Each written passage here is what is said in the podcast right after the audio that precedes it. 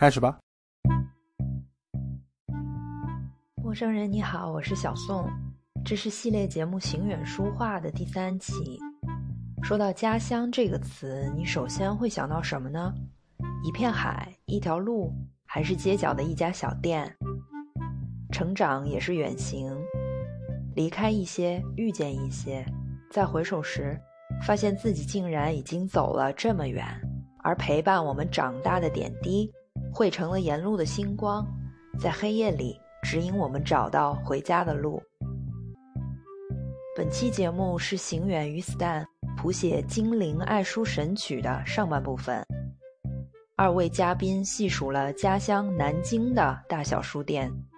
一同怀念那一去不复返、如天堂般美好的旧日时光。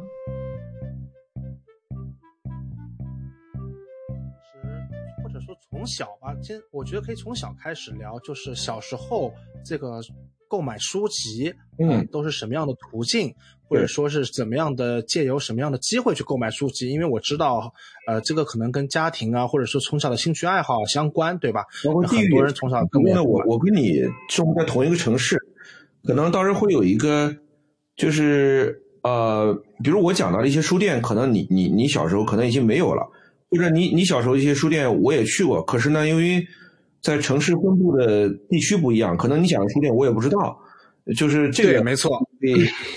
就是今天我们聊天有一个好处，就是咱们俩在在同一个城市，有时候聊到聊到一些东西的时候会有一些共鸣。但是不好的地方呢，就是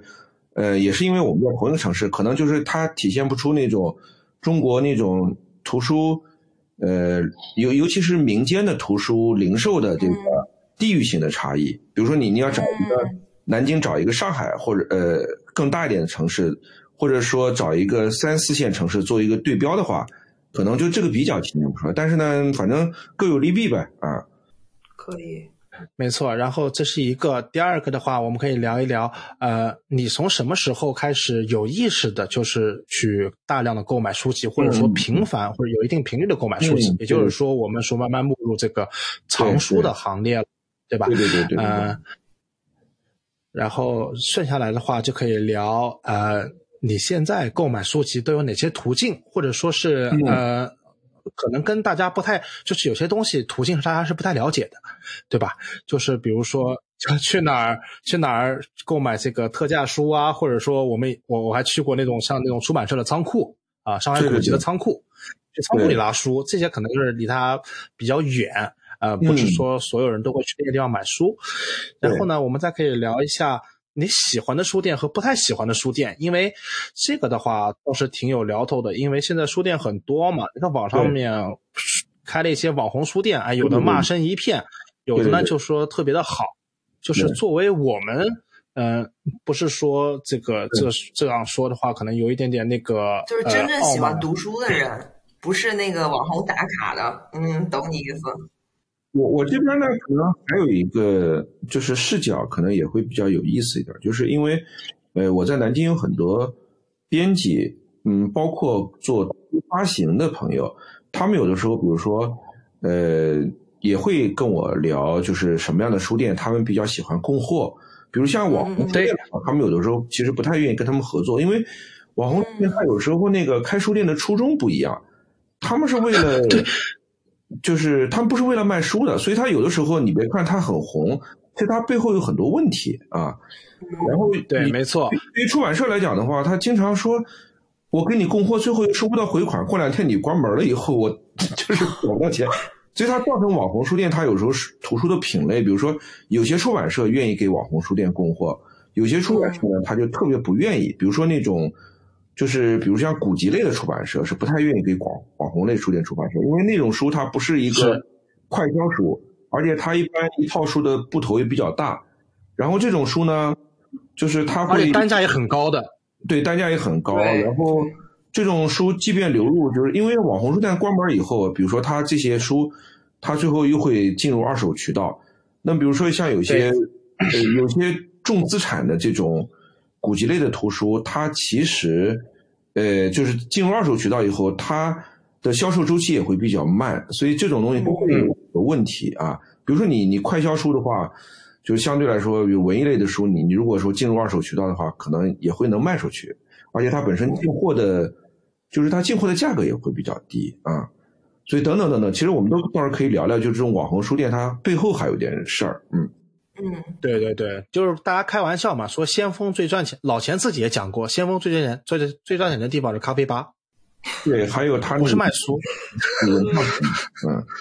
对，文创和咖啡这些东西都很赚钱。对，然后文创区是我最喜欢的，嗯，对，没错。然后这是一点，再讲一讲的话，就是呃，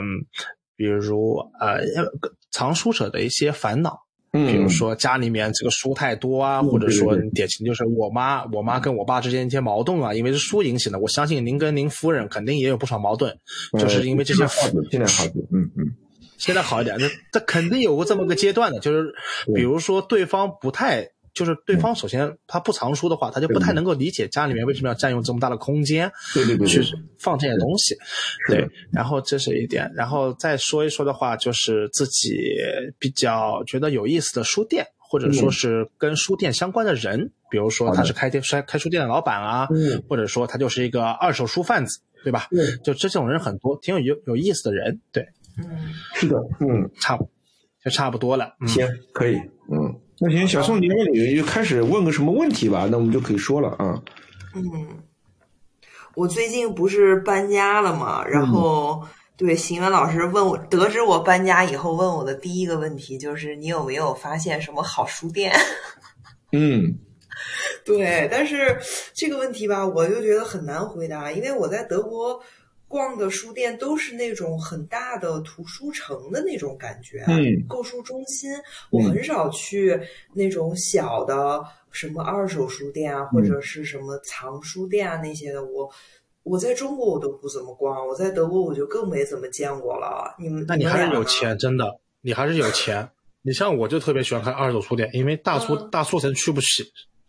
但是我一般会就是去那个大书城吧，我先看看，然后我再上网去买，因为在那个 Amazon 上的就是可以买二手嘛。嗯，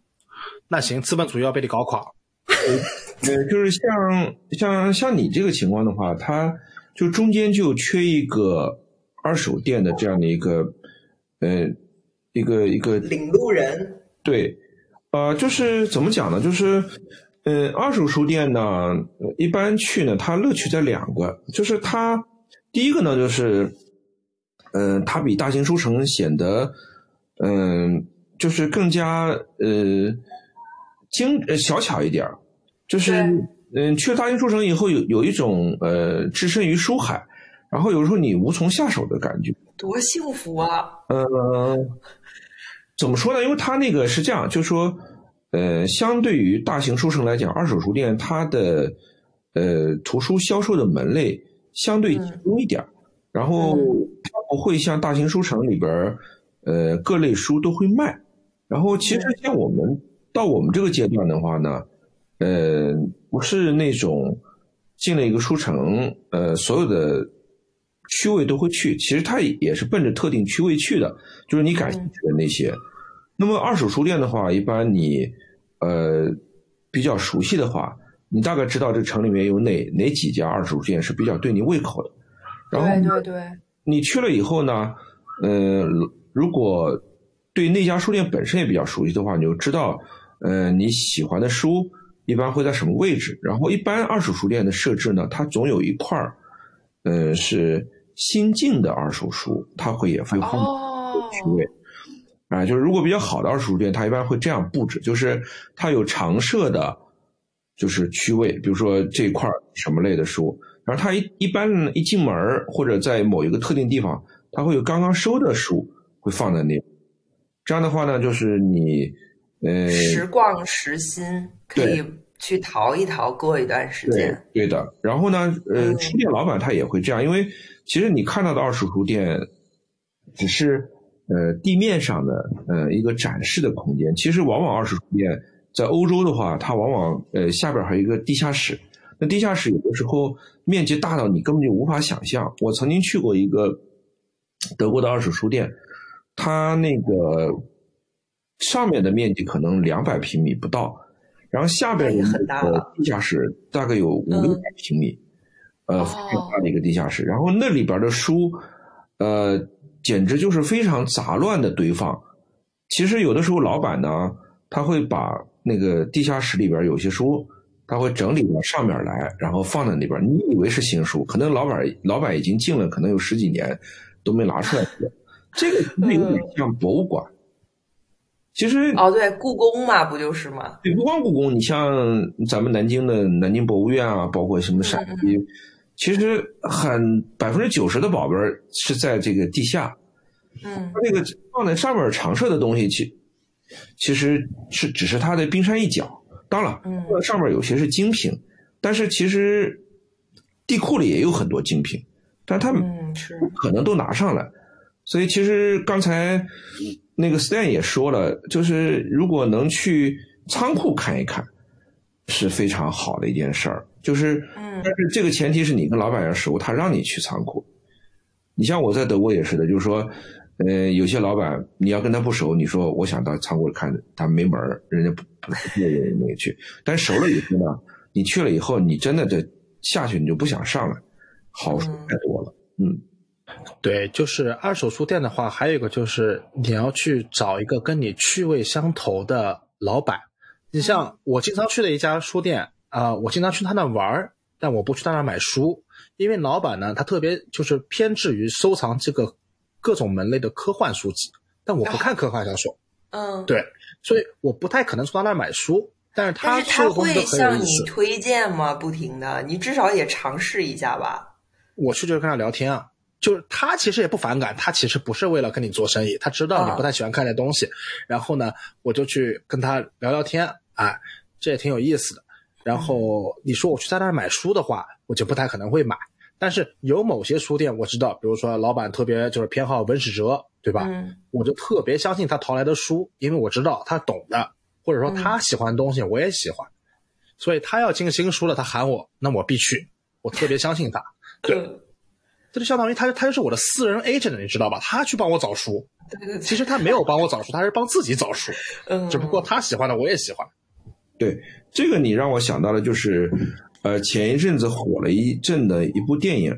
嗯，就吴秀波呃演的。其实他那部电影呢是根据那个《查令十四街十号》嗯嗯嗯呃改编的一个中国版嘛。因为查令那个美国也拍过，那么对，其实里边那个。主人公那个女作家，她其实就是呃一个偶然的机会，知道了英国有一家这个书店，他们是传统的邮购嘛，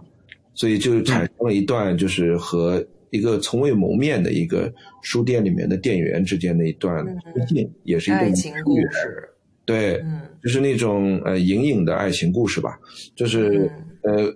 因为它本身有爱情故事在里边，那本书就显得很动人，然后很就就出圈了。因为，嗯，如果不是因为爱情故事，只仅仅是讲两个，呃，就是顾客和一个图书，呃，这个销售员之间的东西，可能就不容易出圈嘛，因为不太容易人，嗯，所以一个他那个书里边讲的那个英国那个书店里边的那那个人，其实就有点像刚才 Stan 说的，就是他那个老板很懂行，他也知道他的顾客想要什么，而且他关键什么呢？就是说他能够开发顾客。的未知领域，就是他有的时候向顾客推荐一本顾客从来没有想到过的书，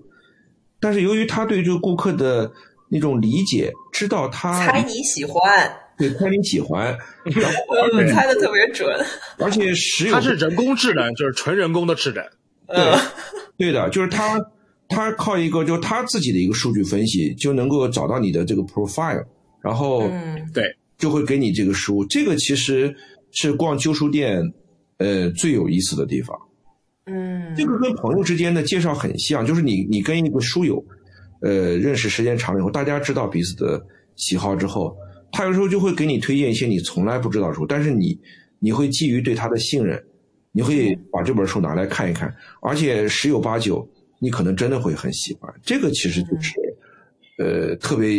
有意思的一件事儿。对，没错，我刚才说那个老板，他以前。啊，就说到这个爱情故事啊，我突然想到一个，就是呃，这个叫什么？blind date 叫什么？相亲啊？约会？约约会吧？对对对，他他做过一个特别牛逼的这个营销，叫呃 blind date with book，、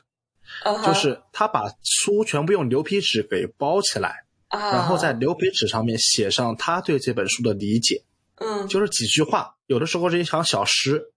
然后你就看这个去买书，你不能拆开，哦你不知道这里面是什么书，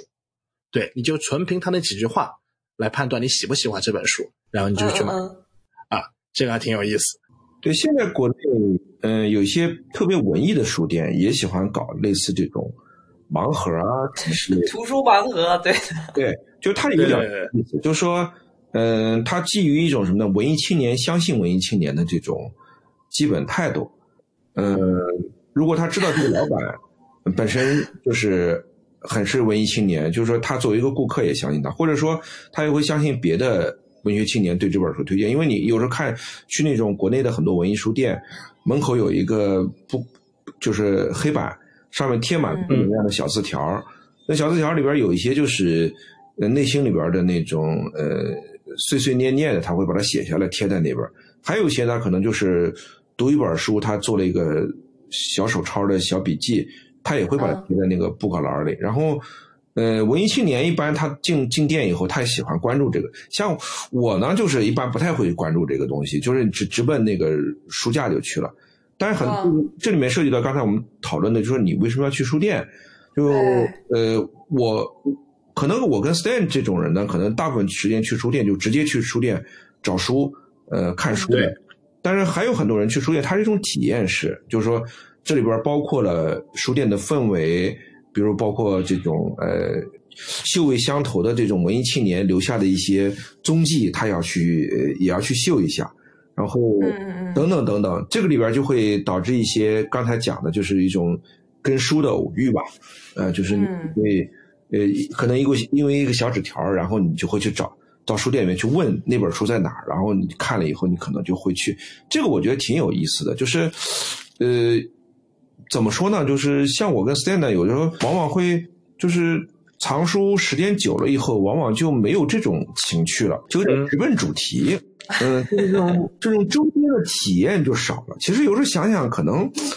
就不能说遗憾吧，好像嗯，嗯、就所以，我跟 Stan 的体验就不能带着忘了初心了，也不能叫忘了就初心。取次花丛难回首。嗯，对，就是我、哦我我们家已经过了这个 阶段了，过了对对这个阶段。对。那之前呢我们年轻时候没有这个东西，但这东西你过去就过去了。如果说你到了四五十岁了，你你就是你还对这个有兴趣的话，啊有点老房子着火的感觉，好像也好像也嗯，就是 对，老房子着火是什么感？真的对，就是你你提不上去这个兴趣了，主要是。但是其实你看年轻人，但是你看年轻哦，人，他就是你就不想救了是吗？老房子着火，太凄惨了。不是，你就看你看那个年轻人吧，你会觉得他们这是个乐儿，然后你你看他们乐在其中的样子，你觉得也挺有意思的，嗯。嗯，然后确实他们也能够呃找到疏缘，甚至说不定还找到姻缘，因为我觉得有些年轻人，对，我就很喜欢在书店约会啊，就是这就跟 Stan 喜欢在菜市场约会一样，就是你可以旁敲侧击的观察到很多对方的一些很细微的东西小松，我去看，推荐你看一个去年特别火的一个美剧，叫《You》。啊，我知道，知道吧？就是他这个书店老板，然后他特别喜欢去跟来书店买书的女孩子发生一些姻缘，最后把那些女孩子全杀了。这个哎，对你你讲的这个，我觉得特别有意思，就是关于书的这个影视作品啊，其实哎呃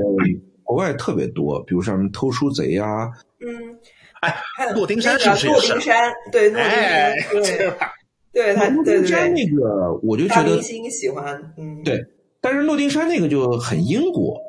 就是嗯，你会发现在美国你就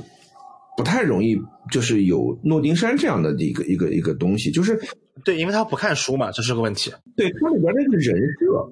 就是你看那个就是嗯。一般主角里面多多多少少就是那个一个爱看书的知识分子，或者说一个就是本身也爱读书的一个书店老板。然后呢，嗯这种就是有点稍微有点颓，有点丧。就这个是，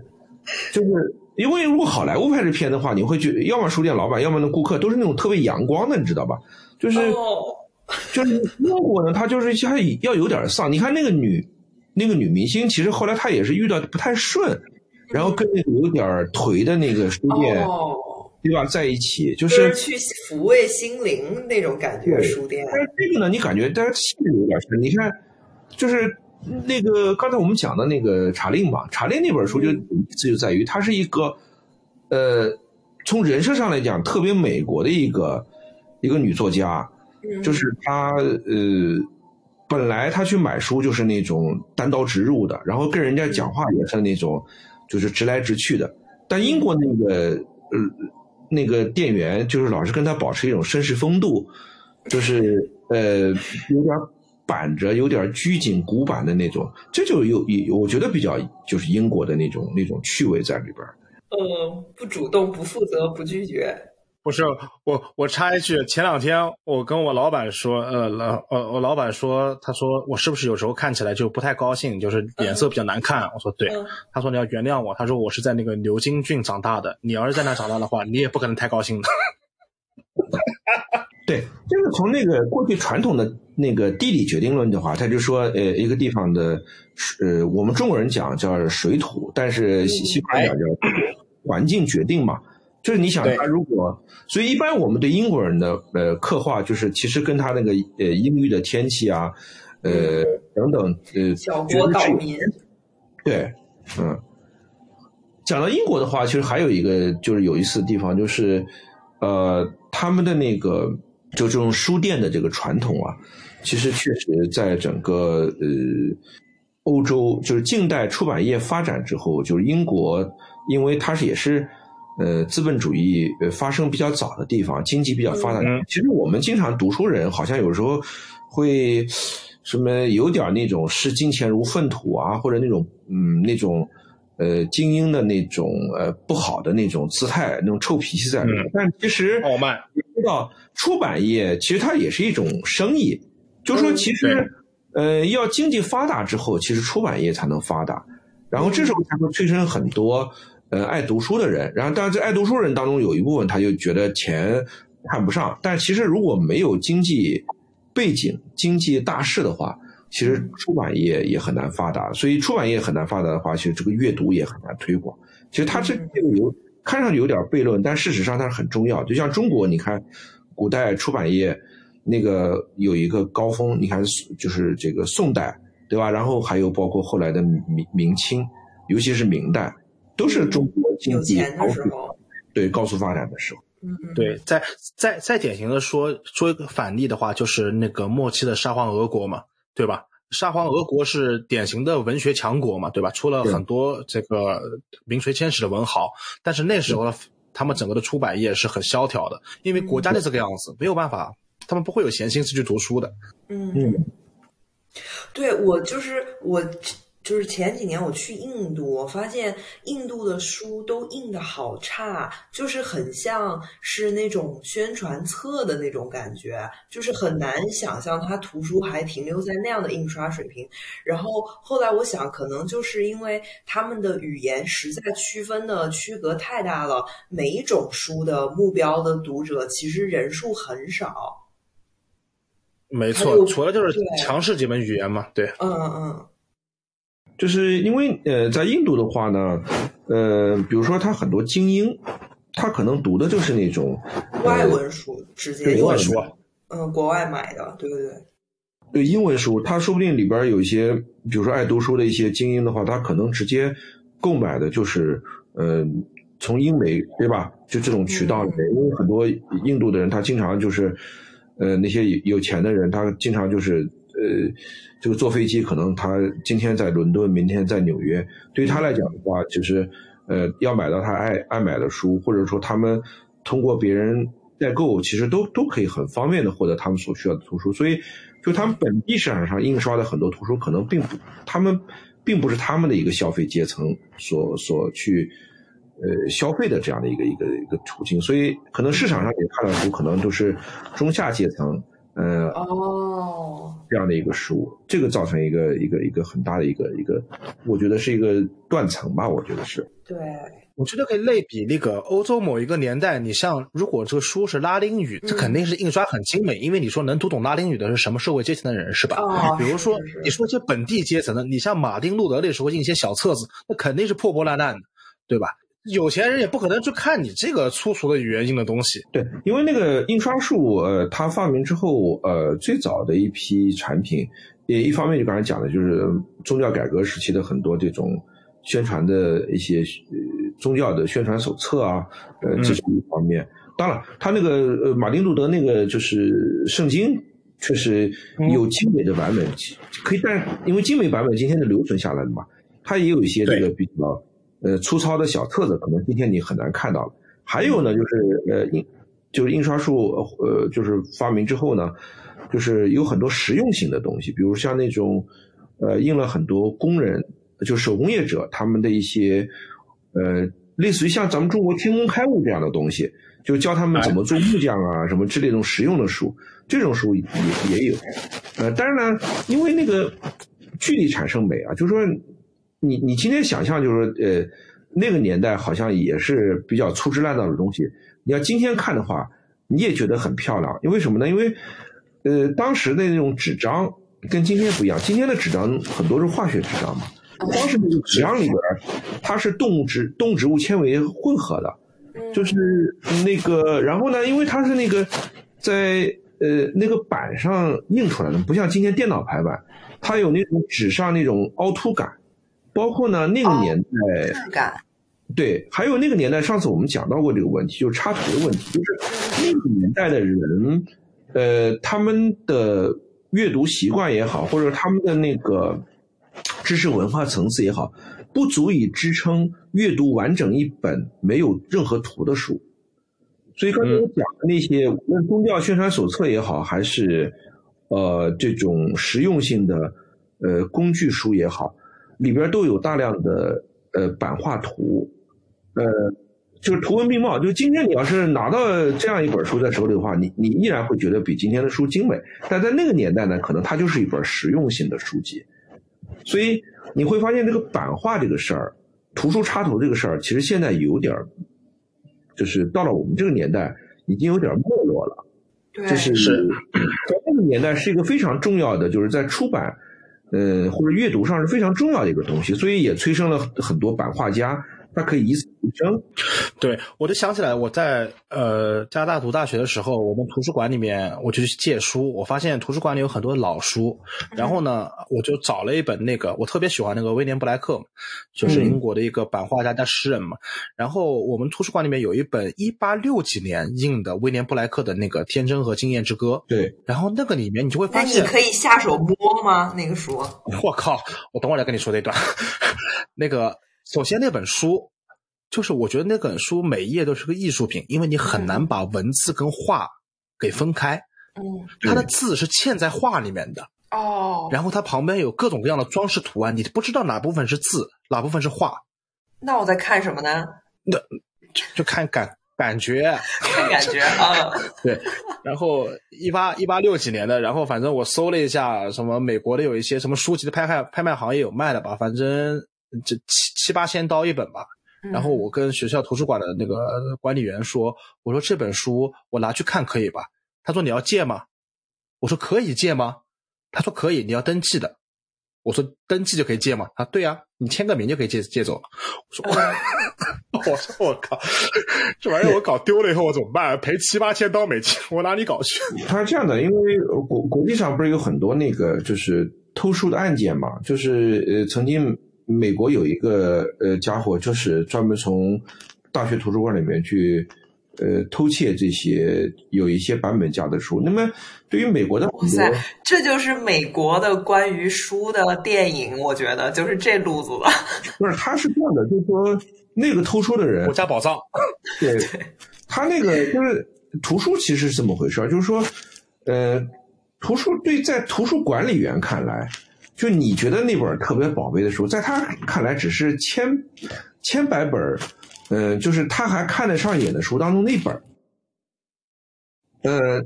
在他眼里面，那就是一本书，就是，嗯，只要图书馆有规定，比如说一八六零年以前的书不能借，一八六零年以后的书可以借，只要他有这个规定，那你就可以借，除非比如说，呃，某些书它有一些特定的价值，图书馆它会特例把这些书呢，就是单独剔出来，说这些书属于真本，否则的话，它是按照一个大体的规定来来这个出借的，就有点像。嗯，比如像我们中国呢，图书馆相对来说在这方面，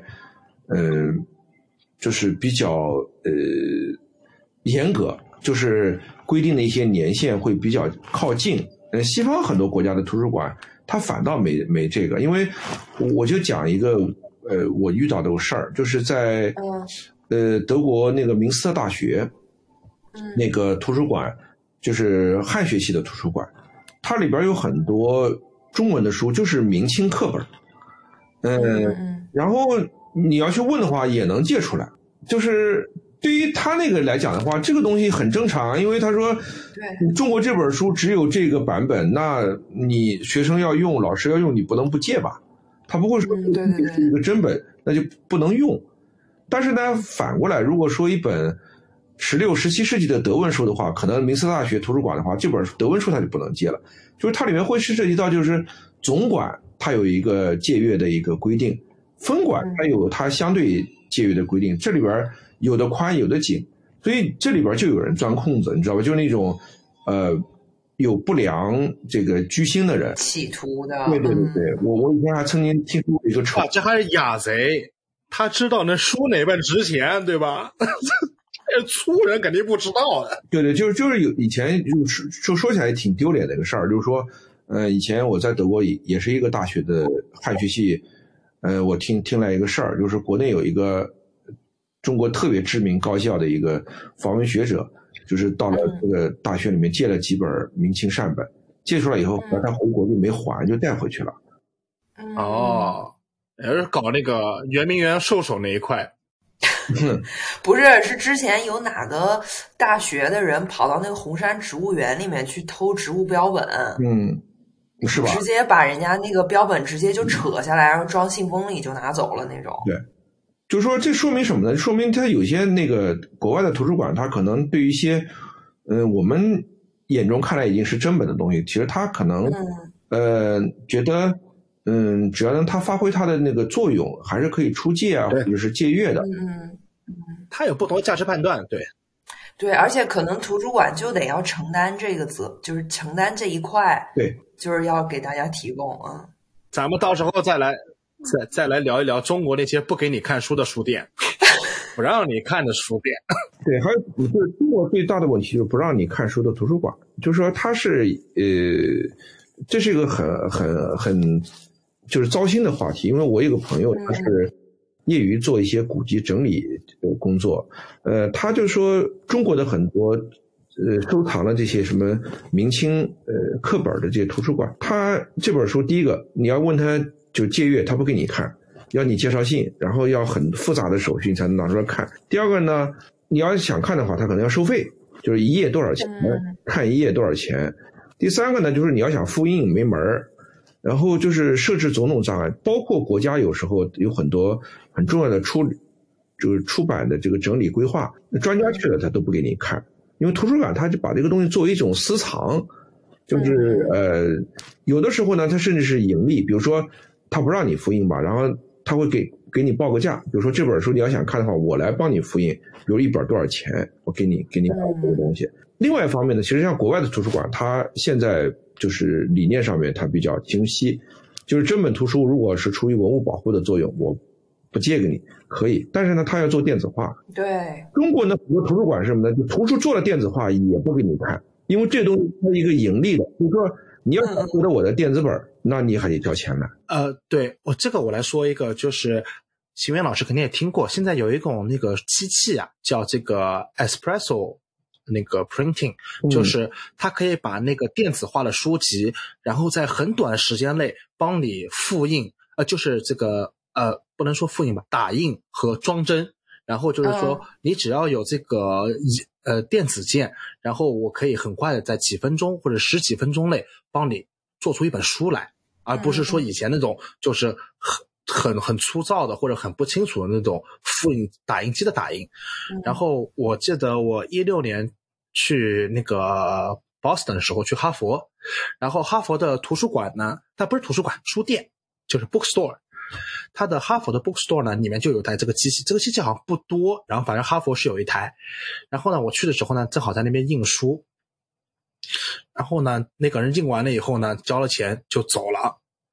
啊，那个店员就非常激动跟我说，跟我说五百年，五百年。我说什么叫五百年？他说在今天下午之前，这本书这是一本中古法语的民间诗集，这本书五百年没有被印出来过了。今天下午他又被印了一次。对，就这本书五百年没有出版记录了。今天下午他他又被印了一本。那他是不是这个东西也得特别特别清楚，然后印才能保证他印的清楚什么的？哈佛有原版啊，他们都是高清摄影的，对啊。哦哦哦，这都有的。就这一套得是配套的，这这这一套东西哈。哎，对你你也不是随便印的，你印的是哈佛的书。嗯嗯。就哈佛不可能把那本书给你看的，但是他可以给你印一本出来，让你看，也差不多。那这些东西贵吗？不是很贵，而且他送了我半本，那个人是硬废掉的，所以一开始那个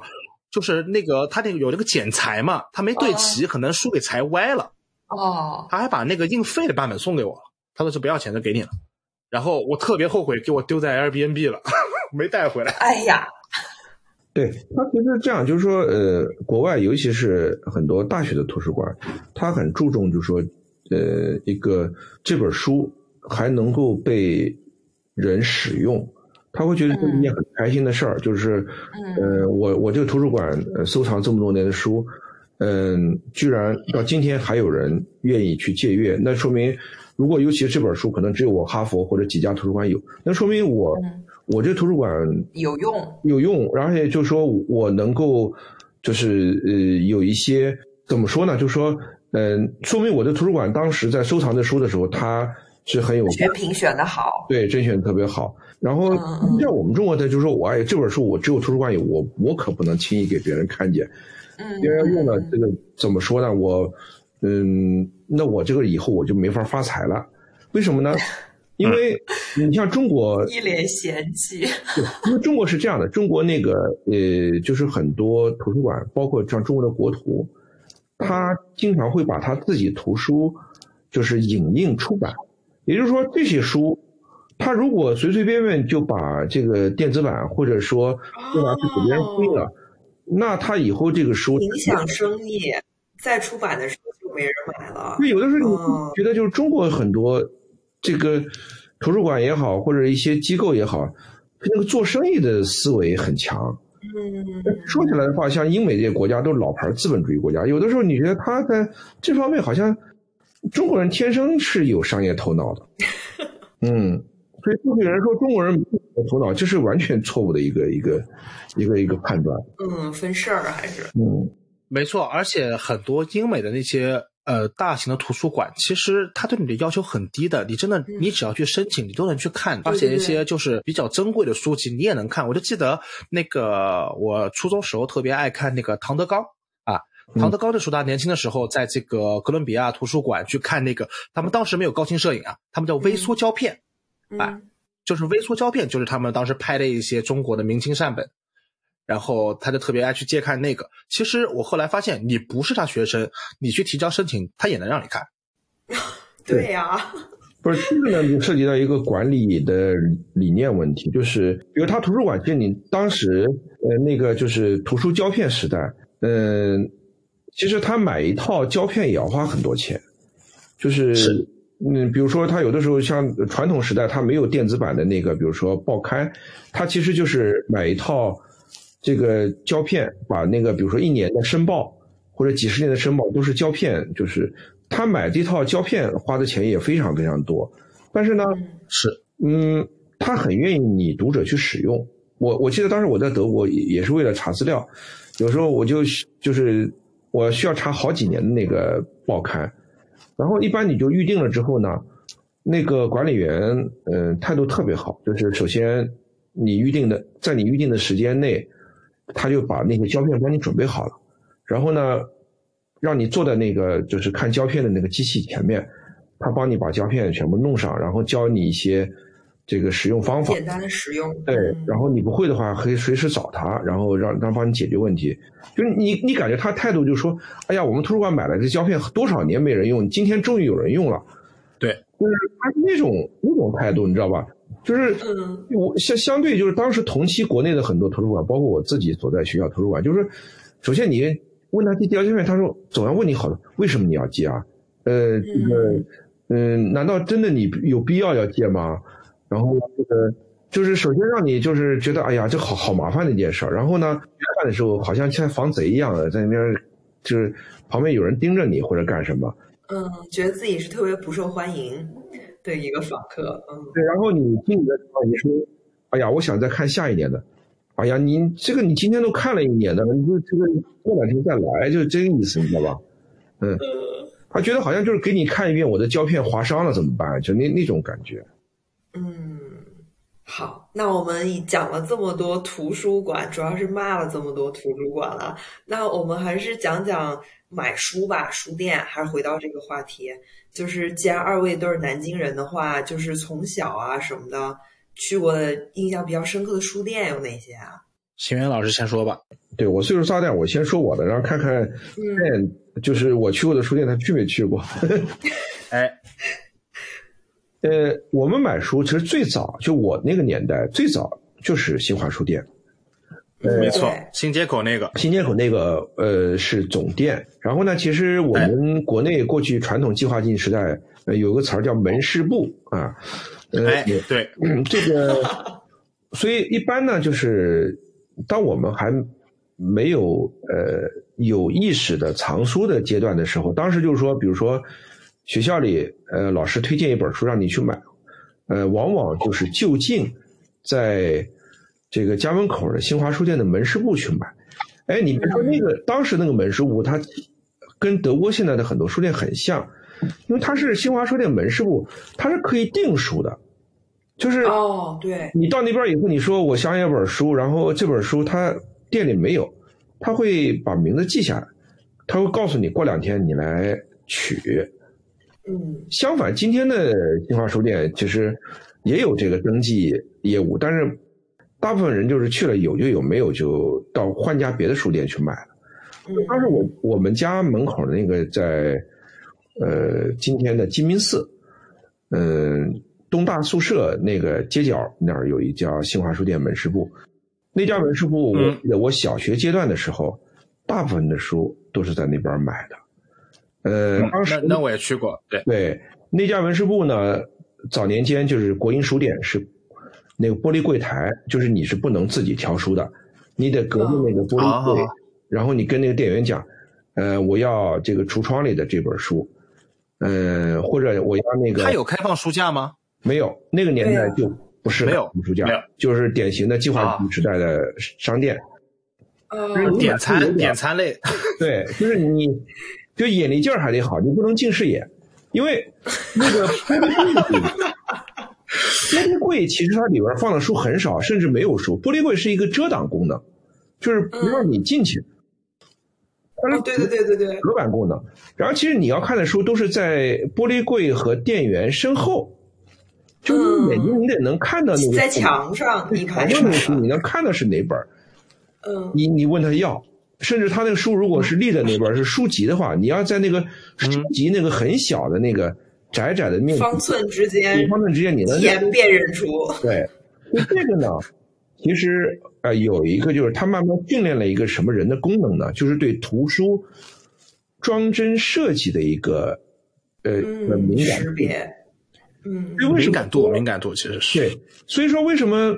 就是呃，现在有很多出版特别讲究，比如说一套书它要有一个固定的设计，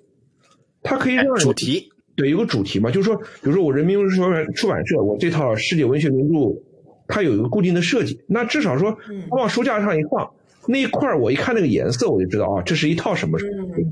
对吧？哎，就就比较容易汉译名著，对 汉译名著，对吧？就它有很很很明显，网格本。对，网格本，对吧？就从小所以，因为很多书你都看不到封面，你只能看到书籍，所以嗯这个呢，就是呃，当时我记得就是书店里就比较有意思。呃，是哦。后来，对，就是等我上了呃初中了吧，呃，可能还是小学五六年级的时候，后来呃，我外公嘛，他跟我说，他说那个古籍书店那儿有一个门市部啊，这个里边有很多嗯、旧书啊，你可以去看。那个旧书其实不是真真真正意义上的旧书，是库存书。嗯就上次咱们聊到过这个，就是在太平南路的古籍书店呢，他卖的是当时的古籍新书，就是由出版那哦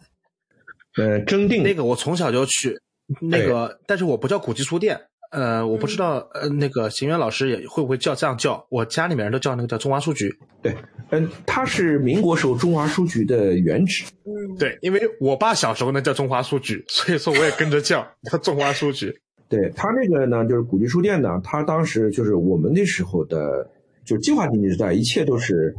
呃，就是按照流程来。就是说，古籍书店它是属于新华书店下面的一个门市部，当然它是一个专门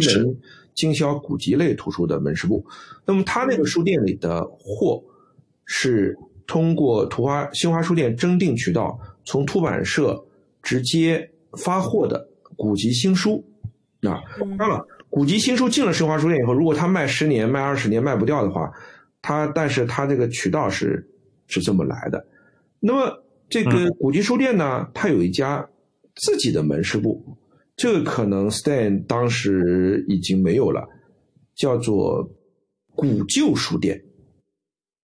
古旧书店我有印象，对，古旧书店也在太平南路，就是往那个夫子庙方向再往前大概一两百米的样子，有一个但是好像很快就没有了。我应该是去过，但是好像不是开了很久，估计现在已经没有了这东西。呃，不是，就是你去了没几次，它就关门。但是那家书店存在的，就是我去，我我我去的时候，那时候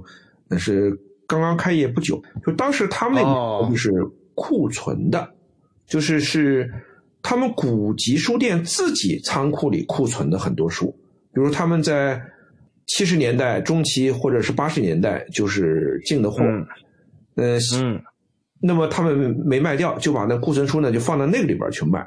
然后那个价格呢，哦。它是用一个那个图章，就是呃弄好了价格以后就盖上去，比如说原原先定价是两毛钱的书，它就定价是哎一毛钱啊、就它后边会盖一个那个橡皮图章，它专门做的那个橡皮图章，然后盖上。后来慢慢呢，就是他们也知道，就是出版社也仓库里也有很多存货，所以是里边有不少书呢，就是出版社仓库里去货，所以那个书的价格就比古籍书店的书的价格还便宜。我印象特别深的就是我的第一套，呃，当时当时也没有集全了，就是当时有几本买几本，嗯。就是大概是七四七五年左右印的单行本人民文学出版社的鲁迅那个的那些作品集，比如《华盖集》啊，嗯，《朝花夕拾》啊，嗯，写谢亭，嗯，那个就就就故事新编，特别特别特别，就是大家都特别认的那那个，就是白皮儿素，特别素，上面有一个鲁迅的这个头像，然后就是哎几个字儿。那套书其实，呃，喜欢书的人都都特别喜欢，就是纸也好，因为当时就是鲁迅是可以用很好纸，嗯，有，对吧？那那那它它不一样的嘛，是民族脊梁嘛，这个是主席都批了话的，嗯对，就是那那套书其实印量很大，其实要说价格并不高，因为它印我有我有，但是呢，那个真的是好，就是你今天看，就是如果你品相好的话，就是你看不出来是七十年代。对，你要那讲到南博，我又想到一个，就是特色书店嗯，就是我以前去，那是我中学、大学的时候了。嗯就是这个南博呢，里边有一个，就是一进门大门口旁边有一家专门卖文博考古的书店。啊对，那家书店呢，就是也是那个计划经济向市场经济转型那个特定时期特有的一种门类的书店。就什么呢？就是像南博这样的机构，它过去呢自己是有一个呃图书这个资料对内就是叫什么叫对公销售的这样一个就是这样一个一个体系，就是它里边比如说南京像南京博物院这样的机构，他自己会去买很多呃考古类的文博类的书，然后呢，嗯。八八十年代开放以后呢，他们会发现，哎，那我既然自己也买嘛，那我我跟这些出版社有这些定向的渠道，那我就多买点然后我自己开个小书店。这书店名义名义上呢是对公服务。那个时候是不是有个名词叫搞三产？对对，就是这个意思嘛，就各个单位就是要搞点外创收嘛，就是哎创收对，就是它是它是这样的，就是说它名义上呢，它叫叫对公服务，就是说。名义上来讲的话，只有文博系统的单位可以到我这个书可以买凭买这个书，凭工作证购买。对，凭工作证。但是既然有搞三产这个样的话呢，他就往往就睁只眼闭只眼，或者说以这个对公服务的名义，但实际上呢，就已经向就是普通的读者去开放了。所以呢，那时候我们的弟弟可以买到很多什么呢？就买到很多这个文博考古类的书。这些书呢，往往就是他们通过特定的这个渠道。买来的，因为当时我为什么说这个过渡阶段出现了一批书店，后来就没有了呢？因为当时就是民营书店，它没有办法从直接从出版社进货，他没有资格进货。嗯啊，因为民营书店它有个很大的问题，它不可能一次进二三十本书。民书店挑这种书的，可说啊，我能不能进三三本？没这体量，对，没有体量，人家出版社根本就不搭理他。然后呢，所以就造成这种就是。这种样的机构呢，它会有有这样一个渠道，然后呢，它也有呃分销掉这些书的实力，所以呃，往往这样类这种这种类型的书店在南京，当时在九十年代的时候出现了一批，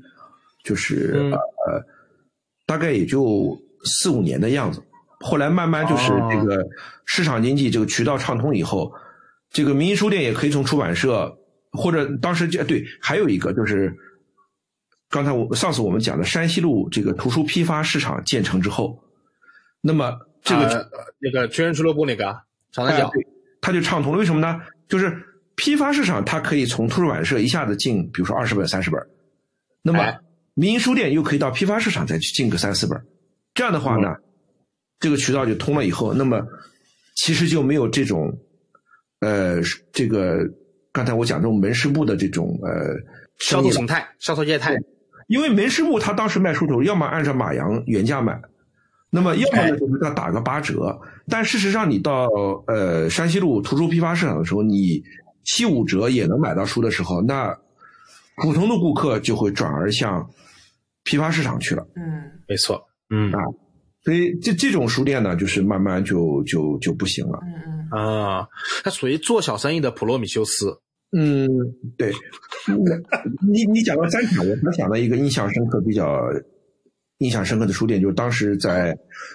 南京有一些也是机构。呃，我举个例子吧，就是什么样机构？呃，江苏省作协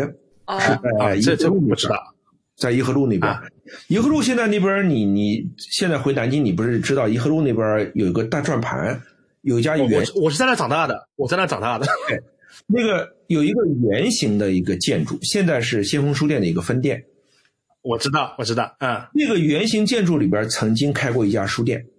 那家书店是吗？这我都不知道，是什么时代的事情？那是在九九六年前后，九六年前后啊，那那那那那那我还没在那上学呢。那个书店 只开了前后大概两到三年，就是刚才讲的过渡时期的。那个书店一开始它为什么开呢？就是就是省省作协不知道什么原因囤了一大批书，就就自己写的卖不掉。不是不是的，就是省作协当时也是这种他们内部的这个计划经济的这个体制。比如说省作协他自己有一家对内供应，想搞三产没搞好。不是的，自己对内他本来就有书，他本来有书。它本身它有一个对内供应的，就是计划经济时代，每个单位都追求全嘛，就会出现一些呃，今天看来很奇葩的现象，就是说，省作协，你想它这种机构呢，它往往有着什么呢？就是江苏省的各种作家，嗯，呃，到省作协来参加这种会议、图培训班培训班啊，对对啊，什么作家进修班什么之类的。那么作家协会呢，它就会有一个对内的图书的一个小书店。嗯，那个省内来进修的作家就可以在这个小书店去买到一些图书，就是他们的 gift shop，你再来玩一圈，最后逛一逛走。就这有点像什么？就有点像我们去博物馆书店里面买的很多书，其实书店也能买得到，亚马逊也能买得到。为什么博物馆它会有这个书店呢？就是他会觉得那个游客来了以后，他就是看完以后脑脑筋一热就会去买书走。那么像这种最多就是美术馆里的画册，对，其实是一样的。就是说，对，哎，对我们来讲的话，我们肯定不会到他那儿去买画册，因为他那儿都是原价买。那我这有别的渠道，我可以打折买，为什么要原价买？对吧？但是老子也混过。但是你的脑子不混，就是我会特定到博物馆的 shop 里面去买书，原因很简单，就是因为 shop 里面会有一些二三十年都卖不掉的一本书。是的，没错，这个书你就会捡漏。这这个是一个很有趣的经历，就因为我曾经在德国一个作家故居的 shop 里面买到过那个作家的一套文集，那个作家那套文集市面上已经没有了。哦，但是他的 shop 里面还有，我就在那边买了一套那个作家的文集。好，好，好，嗯，所以没错，就是做鞋的这个书店呢，其实大概我我猜就这样来的，就是他原来做鞋有个对内的一个针对这些来进修的这些这些业余作家也好，专业作家也好，他们就是啊。有有这样一个销售渠道。到今天为止，我我都在有些特定的单位还有，比如说上次我去那个党校，嗯。啊，党校也有一个自己的书店，里边卖很多马列理论的书籍，包括一些书籍。就是他这种还有这种计划经济时代的那种这种味道在里面，就是什么呢？就是我我这个机构我有一个这这个东西，你们来学习的人都可以在我这儿买书。那么后来我就说，哎，这个党校里边这个这里边这些书，它凭什么能卖得掉呢？都是原价卖，也不打折。后来我才知道啊，它有一个特定的这个很有计划经济时代的这种烙印的这么一个遗存，就是来学习。的学生每个人会发两百块钱的书券哦，这个书券只能在这个书店里消费，嗯，所以它其实催生了这么一个很，就是很市场经济的运营模式。那么这个书券，这个钱是，那凭什么人家送你两本书？是其实是你交的这个学对学费里的，嗯，就就这一套给资本主义两百年想不清楚，我跟你说真的，对。就是说，因为有有这样一套东西，就会造成刚才我讲的，回到刚才我们话题，就是九十年代会催生一些很短暂出现的这个东西。就是其实什么呢？就是做鞋，把它库存的那些书，就是在街上租了个门面，其实都不是租的门，那个那个那个那个地儿，据说原来就是做鞋的一个一个地皮。嗯，哎，那么他租了个店呢，他把他的库存书就卖一卖，卖了，等卖的差不多的时候啊。可能书店就离关门差不多了。当时我记得我在那个书店里买的，就是对于我来讲，呃，有什么吸引力呢？就是我上次我们聊天的时候说到的，就是说，因为是库存书，呃，公家开的店，它不是完全以盈利为目的的，所以它有的时候它就是按照那个书上的那个原价的卖，而那个书已经是十年前、十五年前的书了，所以它其实对于当时买书来讲就是一个差价嘛。对我说实话，他们就是主要是抛售，他他们真不是想靠那个赚多少钱，所以他没想着拿那本书赚你多少钱。但是呢，它里边会有一两个经营者，就是总是有那个有商业嗅觉的人。比如说他那个，但这种书店为什么开不长呢？到最后他会出现一个分赃不均的一个问题。比如说，本来 分赃不均，哎，你听我说过，你就觉得这个其实很有，就我们那个年代特别有烙印的东西，就是说。呃，原来呢，比如说这个单位，他是想把这个这个库存的东西销掉，那么找个人来卖。那么你想呢，这个卖出的这个人肯定是我们单位里面不起眼的人。如果如果起眼的人的话呢，他肯定要么去干客户，他有政治工作，肯定是那个政治工作，就是领导也不是特别上心的那种人。对，你说哎，对了嘛，你你拿这个卖书啊，好，他开了书店，他卖着卖着发现，哎，这个东西。还真有人来买书嘛？还真有人，他肯定有，他觉得哎，这个东西有意思，那他就开始有什么呢？有些人他就开始有这个想法，说，哎，要么我从别的出版社的那个呃仓库里，我再去进货，然后我再卖，我不就这个我这个店面我就可以持续这个挣钱了嘛？他就不想上班，他真想开书店了。对他就是来钱，对，因为当时呃那个。那个年代转型期间，就是当时就是你卖书，单位里面跟你讲有提成的嘛。本来这个活也不是所有人都愿意来干的，对，那那要不然我谁来干这个活呢？那干这活人肯定要给他有一些承诺，就是说，比如说，像这个书店呢，反正你帮我们把单位里面书把它卖掉，卖掉的话，如果你根据你的这个销售额，你自己可以拿点返点，对吧？那么，当你开始自己动脑筋做生意的时候呢，因为单位领导或者周围人又又有点就是眼红了，哎。怎么你就就就真的卖上书了呢？怎么你就真的卖上钱？哎，而且你这每个月提成比我工资还高啊！这里边就开始出出事儿了。那么就是就有人到领导那儿反映，或者是这个同事就就是打小报告，弄着弄着人家就心灰意冷，你知道吧？说算了就不开了，这店反正又不是我那个，对吧？然后我就回原单位，我我工会的嘛，我再到工会上班，对吧？我我我就不干了。那么还有一些人呢，比如他很意有所指了。他如果说，呃，他真的觉得这是一门生意的话，哎，这些人他就从原单位就留职停薪了。这些人很有可能就是什么呢？就是长三角第一批的拿到那个批发照劳动书的人。他有些人原来就体制内干了一些这个活，开始有点他对渠道啊，对这个图书销售开始有点东西以后，正好借了这么一个风口嘛。他就他就就到别的地方去了，嗯啊，然后呢，这批人特别有意思，就是不光是卖书的，还有好多这种人，就是原来就是国企或者是体制内单位呢，你真的不知道，有些人他一辈子他的编制都还在原单位，嗯，是的，对，然后他就一直在外边就干这个事儿，呃，他因为他四十多岁出来的嘛，反正跟原来单位领导啊或者什么这个人事。或者关系比较好的，或者这个人平常也也也懂事儿的，你懂我的意思，对吧？对吧？就平常对懂事儿的话，嗯，哎，你就可以不辞职，嗯，然后最后退休还能拿一份单位的劳保，然后呢，你这这一二十年在外边蹦跶，哎，这这种也特。如果说那种比较，比如说你你比较呃，就是呃不善人情世故的，比较那个的话，说不定单位就把你给辞退了，嗯嗯，也有这种啊。所以我就刚才讲的这种过渡性的这种书店，其实跟这有关系。还有一家印象特别深的，思燕肯定知道，就原来南京图书馆门口的一家叫新知书店。嗯，那家书店就是当时也是以卖那个出版社库存书，呃，就是特别火爆的一家书店。呃，大概前后经营了大概有呃十年不到，七八年吧，五六年。后来那个差着很多了。那个人就是因为他原单位跟他下了最后通牒了，你要么开你的书店，要么你回原单位，否则我就开除了。所以他后来就又回原单位了。就那个书店后来，我记得那个书店后来交给他妈妈还是他丈母娘，就是开了一阵子，后来就关门了。嗯，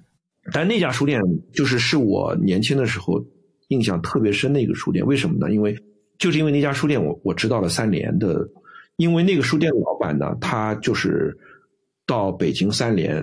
呃，跟他们那边仓库和搞发行的人就是关系比较好，能够拿到三联仓库里的老定价的书，有路子，嗯，有路子。刚才你讲的那个先锋书店，我给你透露一个小故事，就是先锋书店那个老板，他最对，他最早也看上了三联书店的这个仓库，可是人家不搭理他，人家就觉得这个人。呃，资金也不够雄厚，呃，这个他倒一直是个体，对他也不是那个体制内出来的人。体制内出来，还有一个呢，就是老钱刚开书店呢也不容易，可能有点斤斤计较。就是那个你到书店仓库拿书啊，其实是这样的，就是我我知道这事儿肯定是真的，为什么呢？因为我一个朋友他原来就是三联做发行的，他跟我他亲口跟我，他说呢，就是说。一般像如果你你那种大智若愚点的那种书店老板，就是说闷包，就是说我基于对三联图书的信任，我根本就不去拆包。就是说你这仓库里面不是你给我发二十个包过来，我不拆啊，你发过来我我就卖就行了，因为我知道这个老定价，你的这个整个三联的品质在哪儿，我不愁卖不掉。这个老钱呢，据说当时就到人家那边就说，我想把包拆下来。我挑点我想要的，人家意思说你这一点都不爽快。北京人你知道吧？就是他那种北方人做生意方式，就是说这个哎，还是那个，比如说那个老板爽快，人家就直接闷包就走了，因为你就拆包，旁边还有一个人在旁边看着吧。然后你拆完了东西挑完以后，人家还得重新打包，人觉得你烦，你知道吧？嗯嗯所以老田后来呢就没怎么能从三联进到那个渠道。所以老田一开始他惨淡经营，主要是靠什么书呢？是靠这个跟电影有关的书。就老钱当时，呃，一开始在那个圣保罗堂对面那个太平南路那个书店是的，我当时最早他开业我就去过，跟他也是老相识了。当然他叫不出我名字，他就知道我是老顾客，嗯因为我这个时候嗯，跟老钱就是好像不太聊啊、就是我每次去闷头看书啊，然后呢，他那边呢，当时为什么老钱后来江湖地位跟他卖的那个书的品类有关系？就是他北京电影学院出版社那个有很多跟电影、影视、编剧、导演、拍摄相关的是书。戏剧理论，对，对戏剧理论，他那边是最早卖这些书的，就是当那说明老钱当时去，说明当时老老钱把那个出版社的仓库搞定了。哦，嗯然后呢，南京你知道是一个文艺青年扎堆儿的城市，是的，个是是没钱的文艺青年尤其扎堆的城市。对，而那种书呢，因为当时你计划经济时代，你你不可低估一个事，就是计划经济时代，大部分的书是靠新华书店征订的，新华书店征订的书，南京是看不到，所以其实老秦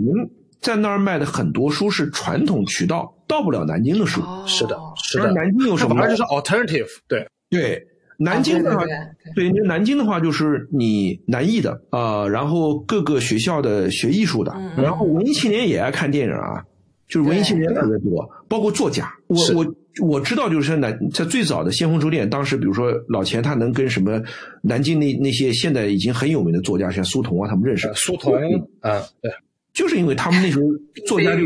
数来数去，对，就是他们当时就是口口相传嘛，说哎，说太平南路开了一家书店，那里边有有好书，就大家就去了，然后呢，慢慢慢慢就就他们就熟了，哎，所以哎。是因为这个原因，所以老钱的书店呢，他是从这个起家，然后呢，靠着这种人脉也好，或者靠着大家对他的认可度也好，后来他把书店开到南大附近广州路，对吧？然后再开到那个是的，呃这个五台山那么做大了。他最早其实也是靠库存书出来的。是所以刚才我聊了这么多，其实就说就是计划经济向市场经济转型这个特定期间，这个库存书的盘活，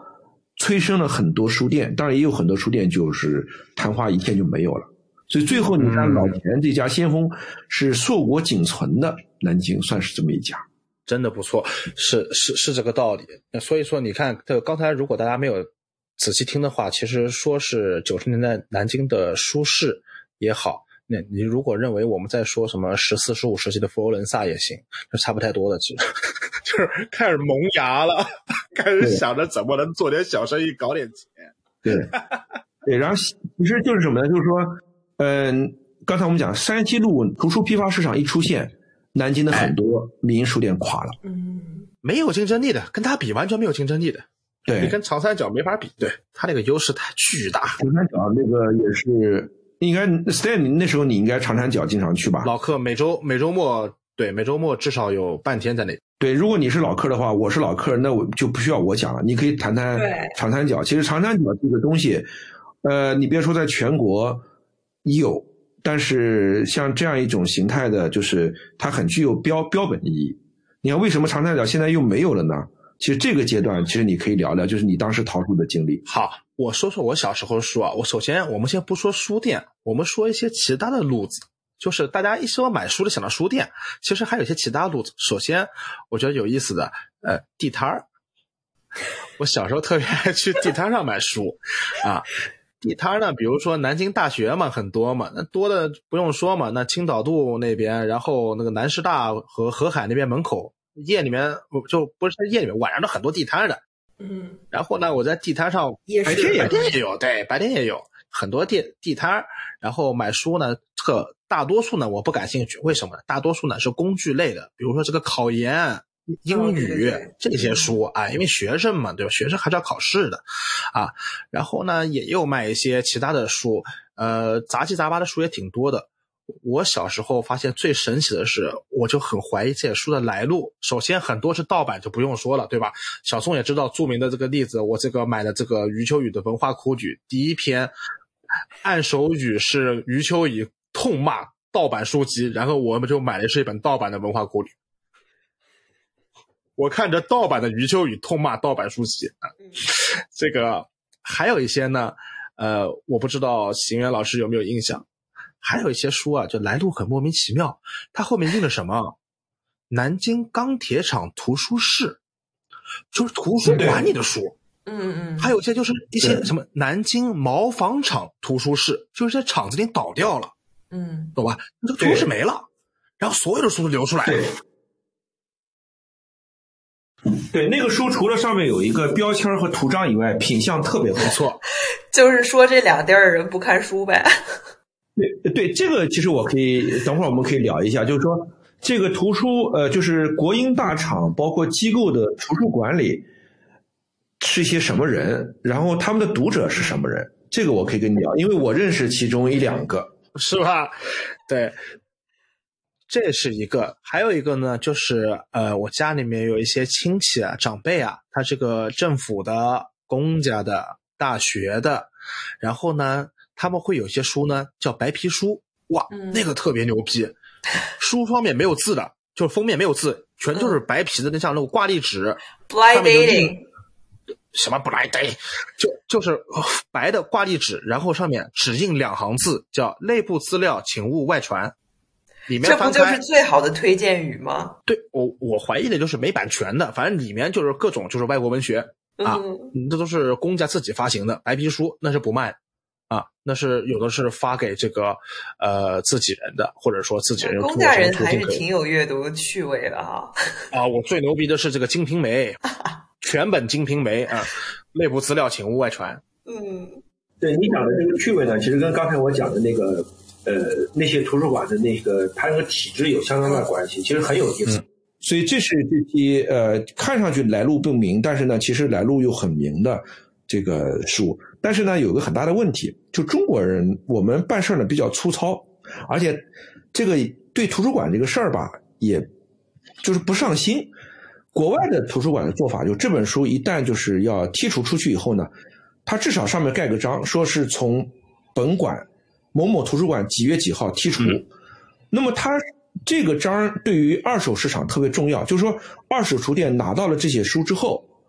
它相当于是给了他一个合法身份。是的，哦因为这样的话，就二手书商他只有见到这个图章，他才敢就是上架销售，要不然谁不知道是你偷的呀，对吧？要不然就是来路不明。对中国呢，因为大部分就是这种情况下，就是图书馆说散就散了，所以这种书就是在二手市场也很正大光明的卖。所以就造成什么？造成一个另外一个问题，就是正儿八经图书馆现在偷出来的书，可能也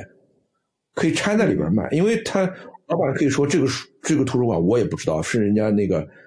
我是从那个什么一马袋一马袋卖卖卖过来，又不是我偷的，对不对？对对是。所以这些书刚才三讲的这个地摊上，包括现在二手书店里还经常有。哎。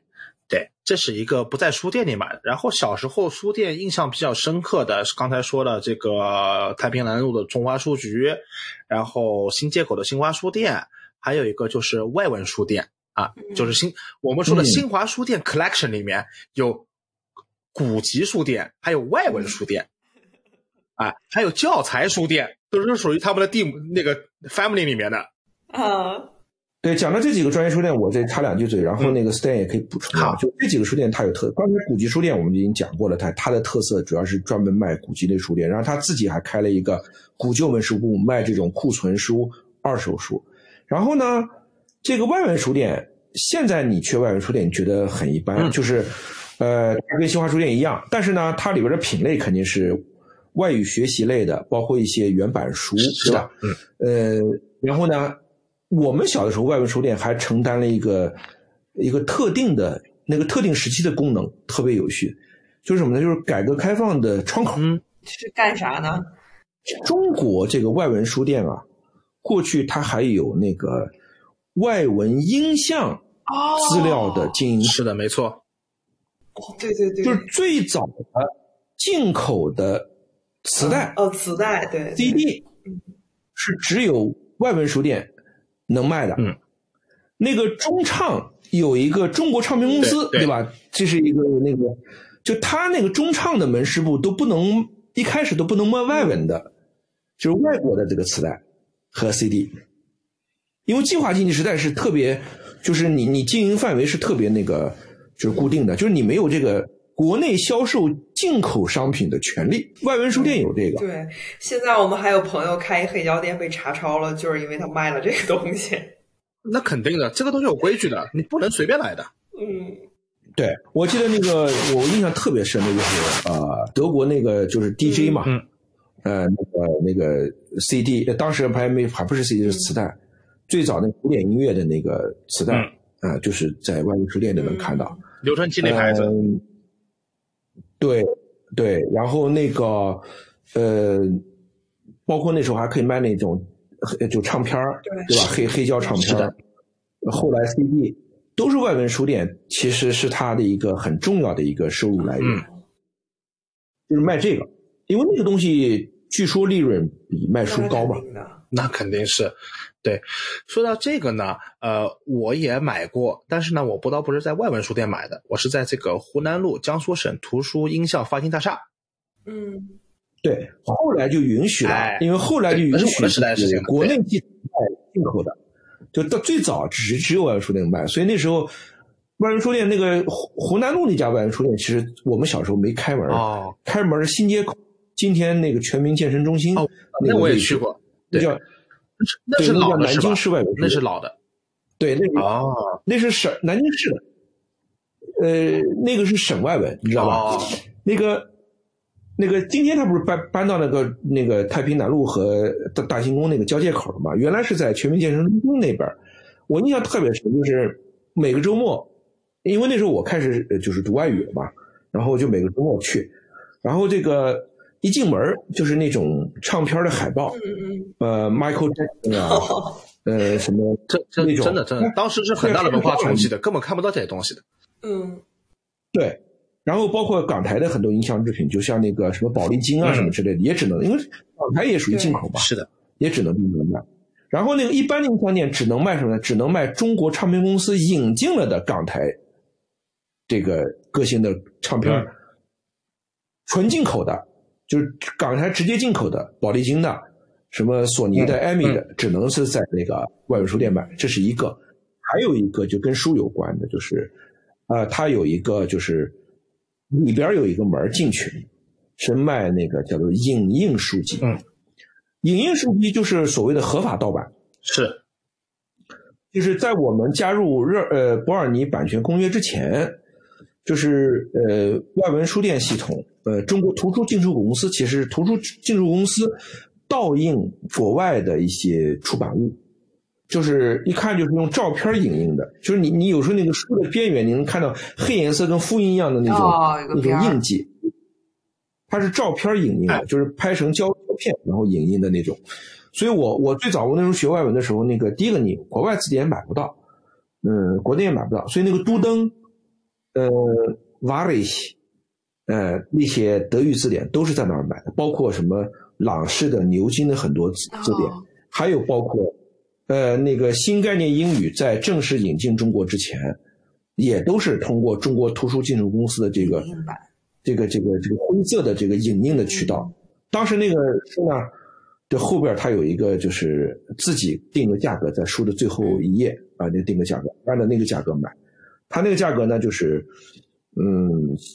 就是它没有国内相应的书，它没有办法比较，就是什么价就是什么价。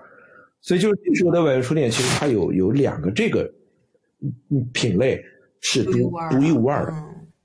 对，一个是这个音像类制品，还有一个就是影。后来中国加入版权公约之后呢，这个就没有。是的。说回那个湖南路图书音像发行大厦，它那个二零一三年被爆破，就是被拆掉的时候，我还特别去跟他告别，因为那时候真是小时候很大记忆啊。我还记得一三年的冬天啊，那天还挺冷的，下个雨，然后我在那边跟他说再见。哎呀，这真的真的真的，嗯，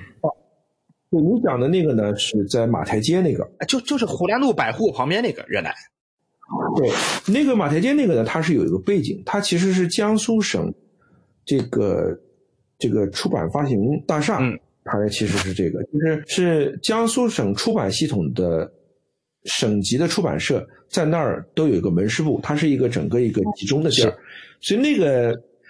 这个也是计划经济尾的时候的一个现象，就是叫做出版社的读者服务部。哦，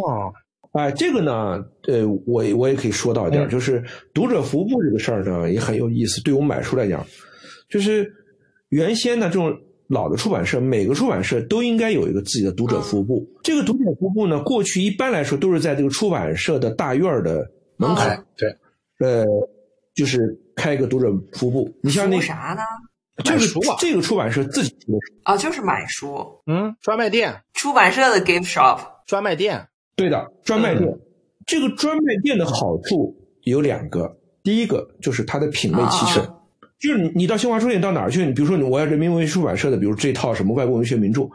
那可能这个新华书店只有是十几种，但是它出版社门市部基本上它能有的品种都会有，是的，这是一个全。第二个就刚才讲可以捡漏，因为出版社门市部里边很多书是它。仓库里就是拿出来卖的，就会有老定价的市面上买不到的书，就他那儿能买得到。所以我那时候就是呃特别追这个出版社门市部，就是到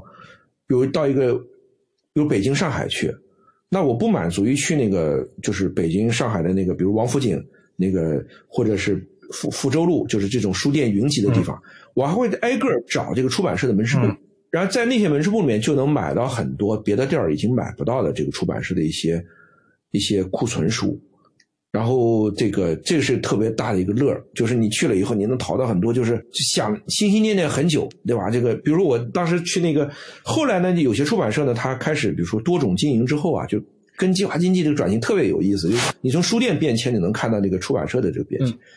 那个出版社如果在它的地段比较好的话，那么它就有一个商业考虑，就是说。我原来这个门市部，我所在的位置，如果租给一家服装店，是不是能更能租金更更多点呢？没错，对吧？于是呢，就有的时候出版社的文书部就会搬到另外一个地儿去，你还得特地去找。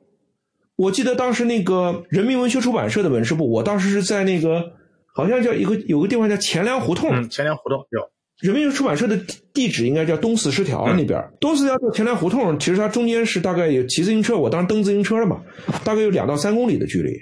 就他们根本就不在那个出版社了，但是呢，你像那个今天你去王府井那个，现在是呃商务印书馆嘛，在那边，它门口有一个那个灿然灿然书局，就书局嘛。那个原来它所在的位置，就是因为那块地儿原来是中华书局一半商务印书馆一半商务印书馆和中华书局各自开了一个自己的读者服务部，所以你要到那边去，你就能买到很多。我记得当时我去商务到那个人民文学到这个，呃中华书局那个文史部里都能买到很多。我在零零年之后还能买到很多八几年出的那个有些库存的书，就就啊就这这个门市部也是一个呃一个一个特别大的一个乐儿。我当时到上海，比如去上海古籍，还有一个就是今天的我大家是在通过门店啊通过那个电商网购。我还经历过一个就是特定的时期，邮购就是已经关，对对对，已经关了，就是邮购。门市部邮购，邮购对，category shipping，呃，category shopping。哦，那就像小时候我外公他参加那个什么贝塔斯曼书友会，哎哎，我看牛逼牛逼，贝塔斯曼书友会。对，但是呢，这个我是什么叫出版社门市部直接写信，因为当时我我小时候我不是去那个。就是南京那个古旧书店买了很多上海古籍的书嘛，然后我就跟上海古籍，我觉得特别上海古籍的就有有两套是我特别想凑齐。后来呢，我就就是我就大胆儿，我就写了一封信给那个按照地址嘛，就写给那个上海古籍出版社读者服务，因为过去书上会有一条，就是说本书如果有什么残次或什么之类的，请直接联系读者服务，让他给你寄新书。当时我就把这个地址呢，我就按照这个地址去投封信。哎，这个上海古籍出版社门市部的那个负责邮购的这个人特别热心，他就给我就是寄了两两个油印的这个书单他没有那个印刷厂印的那个，他只有内部有印的那个书单就你要什么，他给你什么书单就是说他所有可以供货的，他说你在上面那个打勾，然后我把那个打打好勾以后寄过去，然后。他就告诉我多少钱，我打电话过去，他说一共你勾的书一共多少钱？他说你有几本已经没有了，还有几本。然后呢，我就给他通过邮局，那时候还没有那个账户嘛，就是邮局邮汇，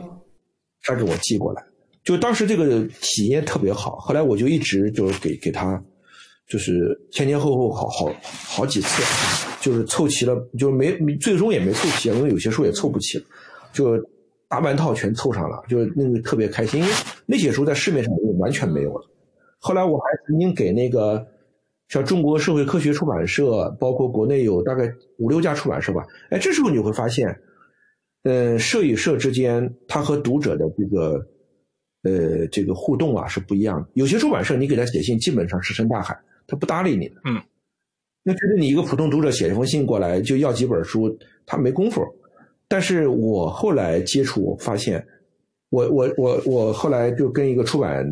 界的一个朋友聊天，因为他是上海的嘛，我就说我在和读者服务部打交道的过程当中，体验最好的是上海的出版社。上海的出版社里边，它有很多这种老的。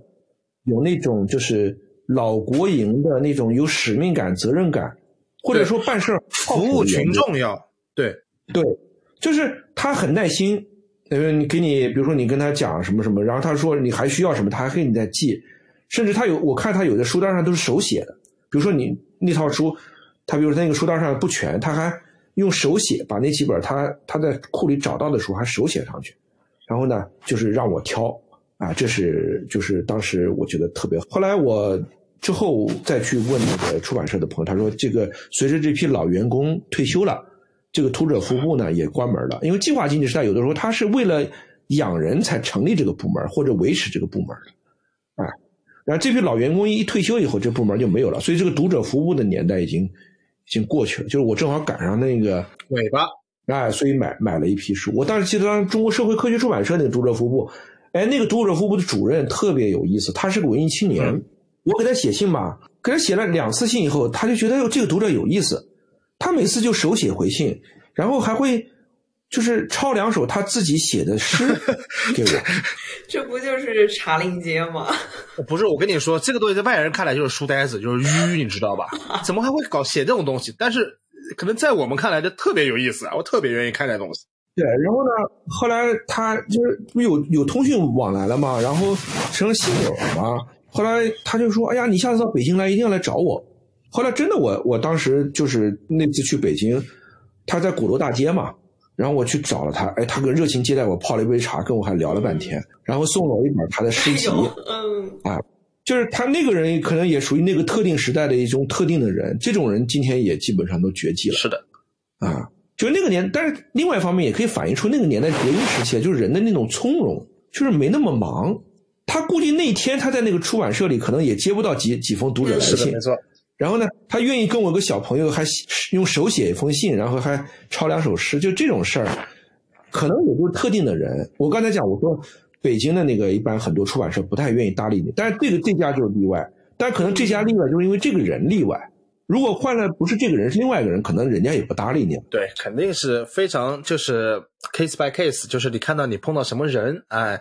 所以说就有什么样的体验。那个为什么我要到读者出版买书这个事儿呢？其实跟这个有一个关系，就是现在没有必要了。那个年代一套书你缺两本，你要想补齐，只有通过这个渠道。你在旧书店里找不到的话，就没有了。不像今天有孔网，所以孔网出现以后，其实。算是一个什么？算是一个很大的一个转折，对，就是旧书的孔网，然后新书的电商出现了，就它其实就摧毁了传统的这个业态了。没错，当时的确，你比如说啊，这个一套《三国演义》，你中间插两本，你去书店都没法买了，因为那是成套卖的。你说我就要第三册、第四册，这不可能卖给你的。对的，那个读者服务部就可以。对你讲到读者服务部，其实我们再回到那个马台街，马台街呢，就是什么呢？就是江苏省出版系统，他觉得那个每个出版社自己的读者服务部这样运营啊，包括这个，嗯，读者找找书也不方便，然后呢，他就干脆呢就把他们都集中在一个地儿。然后呢，这个其实后边还有一个动因，就是什么？就是改革开放之后，那个大家有房地产意识啊，那是好地段。就是不管是他可以借我要成立这个发行大厦之机，我盖个楼 啊，然后呢，一般这个楼就是比如说五六层啊，七八层。你盖完以后呢，其实你原来申报的这个用途的这个面积只需要前地下的一层或者两层，那上面这个办公用房你就可以多种经营了。你可以作为你出版集团的一些办公室，如果你不需要的话，你也可以租给别的单位当办公室。那么这时候其实就是一个，就是改革开放之后，就是慢慢各个单位开始想招儿，就是怎么能够创造效益。嗯，对。但是它客观上呢，哎，这个给我们读者带来了很大方便。所以当时江苏省，比如说译林出版社、江苏古籍，然后江苏人民、江苏文艺，就是每个出版社都在里边有一个门市部。但这个门市部呢比较有意思，它出现了一种新的一种变化。就是这个自己出版社的书啊，它随着这个呃商品流通丰富之后，其实很他自己的书在别的地方也能买得到。就如果说这个门市部只靠出就是卖自己的书，就未必能有那么多读者。但是呢，这个传统计划经济时代的这个一些网络，这个又发挥了作用。就是什么呢？就是比如说我们中国那个出版社，它是条口，嗯，比如说有一个。出版一个一个总公司下边有各种类型的出版社，有教育出版社，有文艺出版社，有这个比如古籍出版社，有科技出版社。那么各个省的各个条口的出版社跟别的省的，就是相应条口的出版社之间是有交流关系的，有合作关系的。所以就造成什么呢？就是说，江苏教育出版社的门市部里，你就能买到山东教育的，能买到河北教育出版社的很多书。嗯，而这些书呢，又是在本地这个普通的市场上，其实它是没有覆盖的。是的，嗯嗯嗯，甚至还有很多那个库存。我记得当时我在呃江苏教育出版社的门市部里买了一套山东教育出版社的王立文集。王立王了一，当时王立对王了一是山东，因为王了一文集现在后来是中华书局出的全集嘛，最早其实是在山东出的二十卷本，那套文集。其实就是呃，他们从那个就是江苏教育出版社和山东教育出版社他们之间的图书交换当中那个获得，也就是说，兄弟单位，江苏对，就是我们兄弟单位，就是他有时候有些图书交换，就是比如说我，他不以买卖的形式，比如说我，比如我我发一个大概马多少马洋的一批书给你，你也发个大概的马洋书给我，我们之间有个交换，这样的话呢，他可能我我不太清楚，就是可能在那个税收啊。比如说这个这个各方面可能这个就和那个你销售图书不太一样，可能出版社他要不然有动机啊，否则没有动机他何必要干这个事儿呢？那么讲到另外一个也是特别神奇的一个事儿，就是呃拉美文学爆炸，就是八十年代就是中国在中国引起人们了解，是因为云南人民出版社出了一套拉美文学丛书，这个书今天也很受人追捧，因为很多书都都绝版了嘛。马马尔克斯说再也不来中国，是不是因为云南教育出版社？哈哈哈不是，因为马尔克斯是因为那个上海译文和呃浙江教育啊，浙江呃浙江文艺，因为这两个出版社分别出了《百年孤独》。孤独，嗯，对。然后那个云南人民好像没有出《百年孤独》，他应该出的是别的，但是他也出了一本马尔克斯访谈录，就应该也是没有出来。但那套书特别影响特别大，但是我在江苏什么时候看见？就是我就是在江苏人民出版社的门市部里面看到了云南人民文学出版社的这套书，嗯，但当时意识不强，我只买了几种，今天有点后悔，因为当年如果都买的话，就是其实有好多书品种还真的是不错，是吧？什么马尔克斯、略萨这些人，对，所以这个呢，就是后来你想的马台街后来不拆掉了，拆掉以后呢，后来那边因为建了一个新的图书发行大厦，街对过，对吧？然后他们那个很多，但是街对过以后那个那是凤凰的吧？哦。凤凰书城那个街对过对，那是凤凰，是省新华书店，省新华书店开的一个门市部，它其实是书店模式，而不是门市部模式。对，我讲到这里，我就讲个特别有意思的地方，就是江苏文艺出版社那个门市部就憋在里边，一个一个门面不大，里边书就是堆得满登登的，就人都就一个人能过。有一天我在那儿看书，突然看见一个穿那个大背心儿，一个一个。呃，人在那儿跟那个书店的店员在那儿说，啊，说那个什么叶兆言文集，你给我搞两套。我这不是叶兆言自己吗？对，对。后来我才，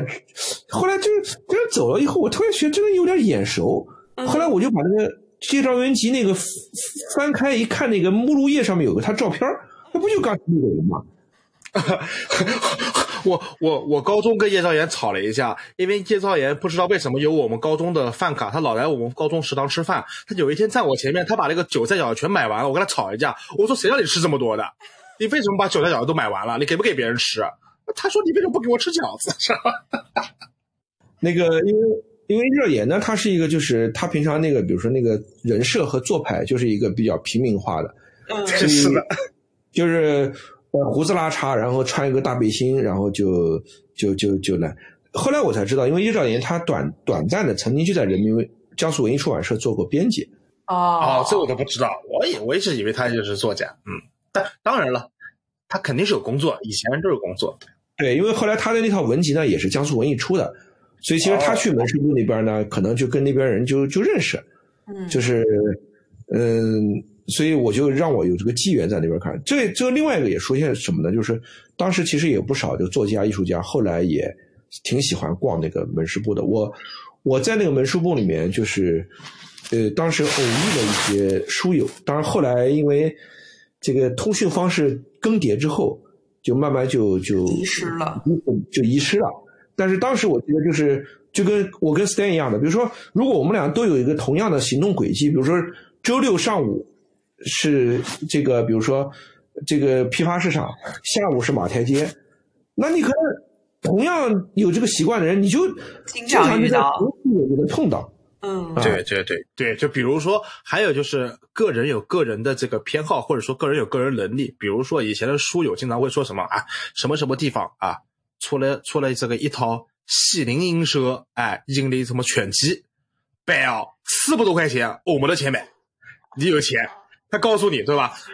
对你告诉你，对对，他就他就是这样，他觉得四百块钱我我肯定买不起，但我知道你有钱，你去啊，摆太摆了，四百块钱，哎，就是然后这你买的时候这以前真的这样子。对，然后你买的时候呢，你叫上他，然后呢，你你买完以后，他在旁边摸一摸，对对对对对他就觉得很开心了啊。对对对，而且这种人可能进去以后跟书店老板就吆喝起来说：“你看，我带个老板来，我给你带个老板来，四百块钱小钱马上套，懂吗？这就是这样，这明明跟他没有关系，你知道吧？这 这对，然后呢，他跟那个书店老板呢套个近乎，然后下次呢，可能有什么东西呢，呃，老板也能够及时跟他打招呼，啊，错没或者说折扣上面再搞一搞，比如说平常给你八折，你说你看我我带了两个有钱的，这个啊买了这么多套书了，你还不够再打个小折吗？啊，比如可能下次就七八折，我跟你讲，还有什么样子更更脸皮厚的？这个喊朋友买了四百块钱一套西泠印社，他抄起来旁边一本一本商务的三十块钱，哎，老板不饶一本啊，不饶一本三十块钱书给我啊，我带你带这么大生意来，都为了自己混一本书。对。但是那个就是小宋，你上次问我说这个，比如书友之间就是能不能借书？哎，这个因为大家都是买书的，你会发现，这个人就在旁边摸一摸你的书，他绝对不会张口说他不是会借的，对。借给我。为什么呢？有默契，因为大家心里很清楚，就是他如果有钱，他自己也会买了，是的，没错。而且他的那个心态就知道，我这本书我买了，我不会。他也不会借给你。对，所以就这种书友呢，其实他在这点上他很有分寸感，就是嗯，他不会说，呃，就是诓你去买套书，然后说我借一本回家看，就这种类型的书友是绝对不会这样做的。所以上次我就跟你讲，就是说，呃，比如说人家家里面有一套《资治通鉴》，然后到你家来，张口就说，哎，把第一本借给我看看，这种人，就是在我们这种真正藏书人当中是不会出现的，嗯，就他跟我们不是一类人。不是自己人。我我跟你说，真的大方的人会怎么样？真的大方的人，如果是真的关系好的话，说我这套送你了，他不会说我这套借你的。然后我掉脸就再买一套，哎，是是是是这样。我一般都是这样子的，就是那种那不又是四百块钱吗？那又饶一本三十块钱。那愿意花这个钱，那怎么办？你你你你认这个朋友啊，你愿意交花这个钱啊，四百就四百，没问题。就是一般来说都一般都是这样。比如说一个人他真的是需要这个书，比如有的时候像我学生他们写论文啊或者干什么，他要这个书，是那你给他的时候你就知道这个学生他不是不是藏书的人，有个什么问题，他不知道呃你的很多习惯，说不定他把你这本书借走以后啊，他在上面做笔记了，就开始写东西了。因为这套书你那太次了吧？那哪能这样啊？有的什么折角什么之类的都不行的。不是你不你要知道，就是呃这里就是他是不能够理解我们这些人的心情的，你知道吧？对，然后说这个对面的凤凰书城啊，凤凰书城是后来开的比较大的，呃刚才老师说了，也是一个书店模式经营的。小时候看，呃，当时建的也挺豪华的，小时候觉得哇，这个书店这么亮堂，这么漂亮。嗯，这是一个，呃，小时候在山西路里边，湖南路、山西路里边逛特别多。还有一家小，你讲一点不错。嗯，你说，因为这个当时的这个凤凰书城还不是今天那个，就是湖南路口的那个，是中间的那个，对对吧？中间那个就是马台街斜对面的那个，那个凤凰书城确实当时从装修这个角度来讲，呃，就新街口那书书店一比就相形见绌了。是没见过这么豪华的书店。对，我记得五层嘛，就是每层都有书。对。然后呢，有意思就是这个一在一层和二层啊，尤其是一层，还有点保留了那个门市部的感觉，就是他那个书也是按照出版社分的，就是在一层的那个区位。到了二层、三层，它是按照门类，比如说什么教辅啊、文学啊，就是这个其实很有意思。就是这个包括我们就是一下面聊到书店的话，就是这个书店它这个书到底是以什么这个门类来分？其实呢，就是图书馆学。对，就是说你你会发现先锋书店，包括国内有些书店，它是两种分法，就是它有一些重要的重大的出版社，它会专门给这出版社设立专柜，然后呢，除此之外呢，就是按照书本身应有的品类，呃，就是去分类，所以这种呢，就是像按照出版社分类的这种方式，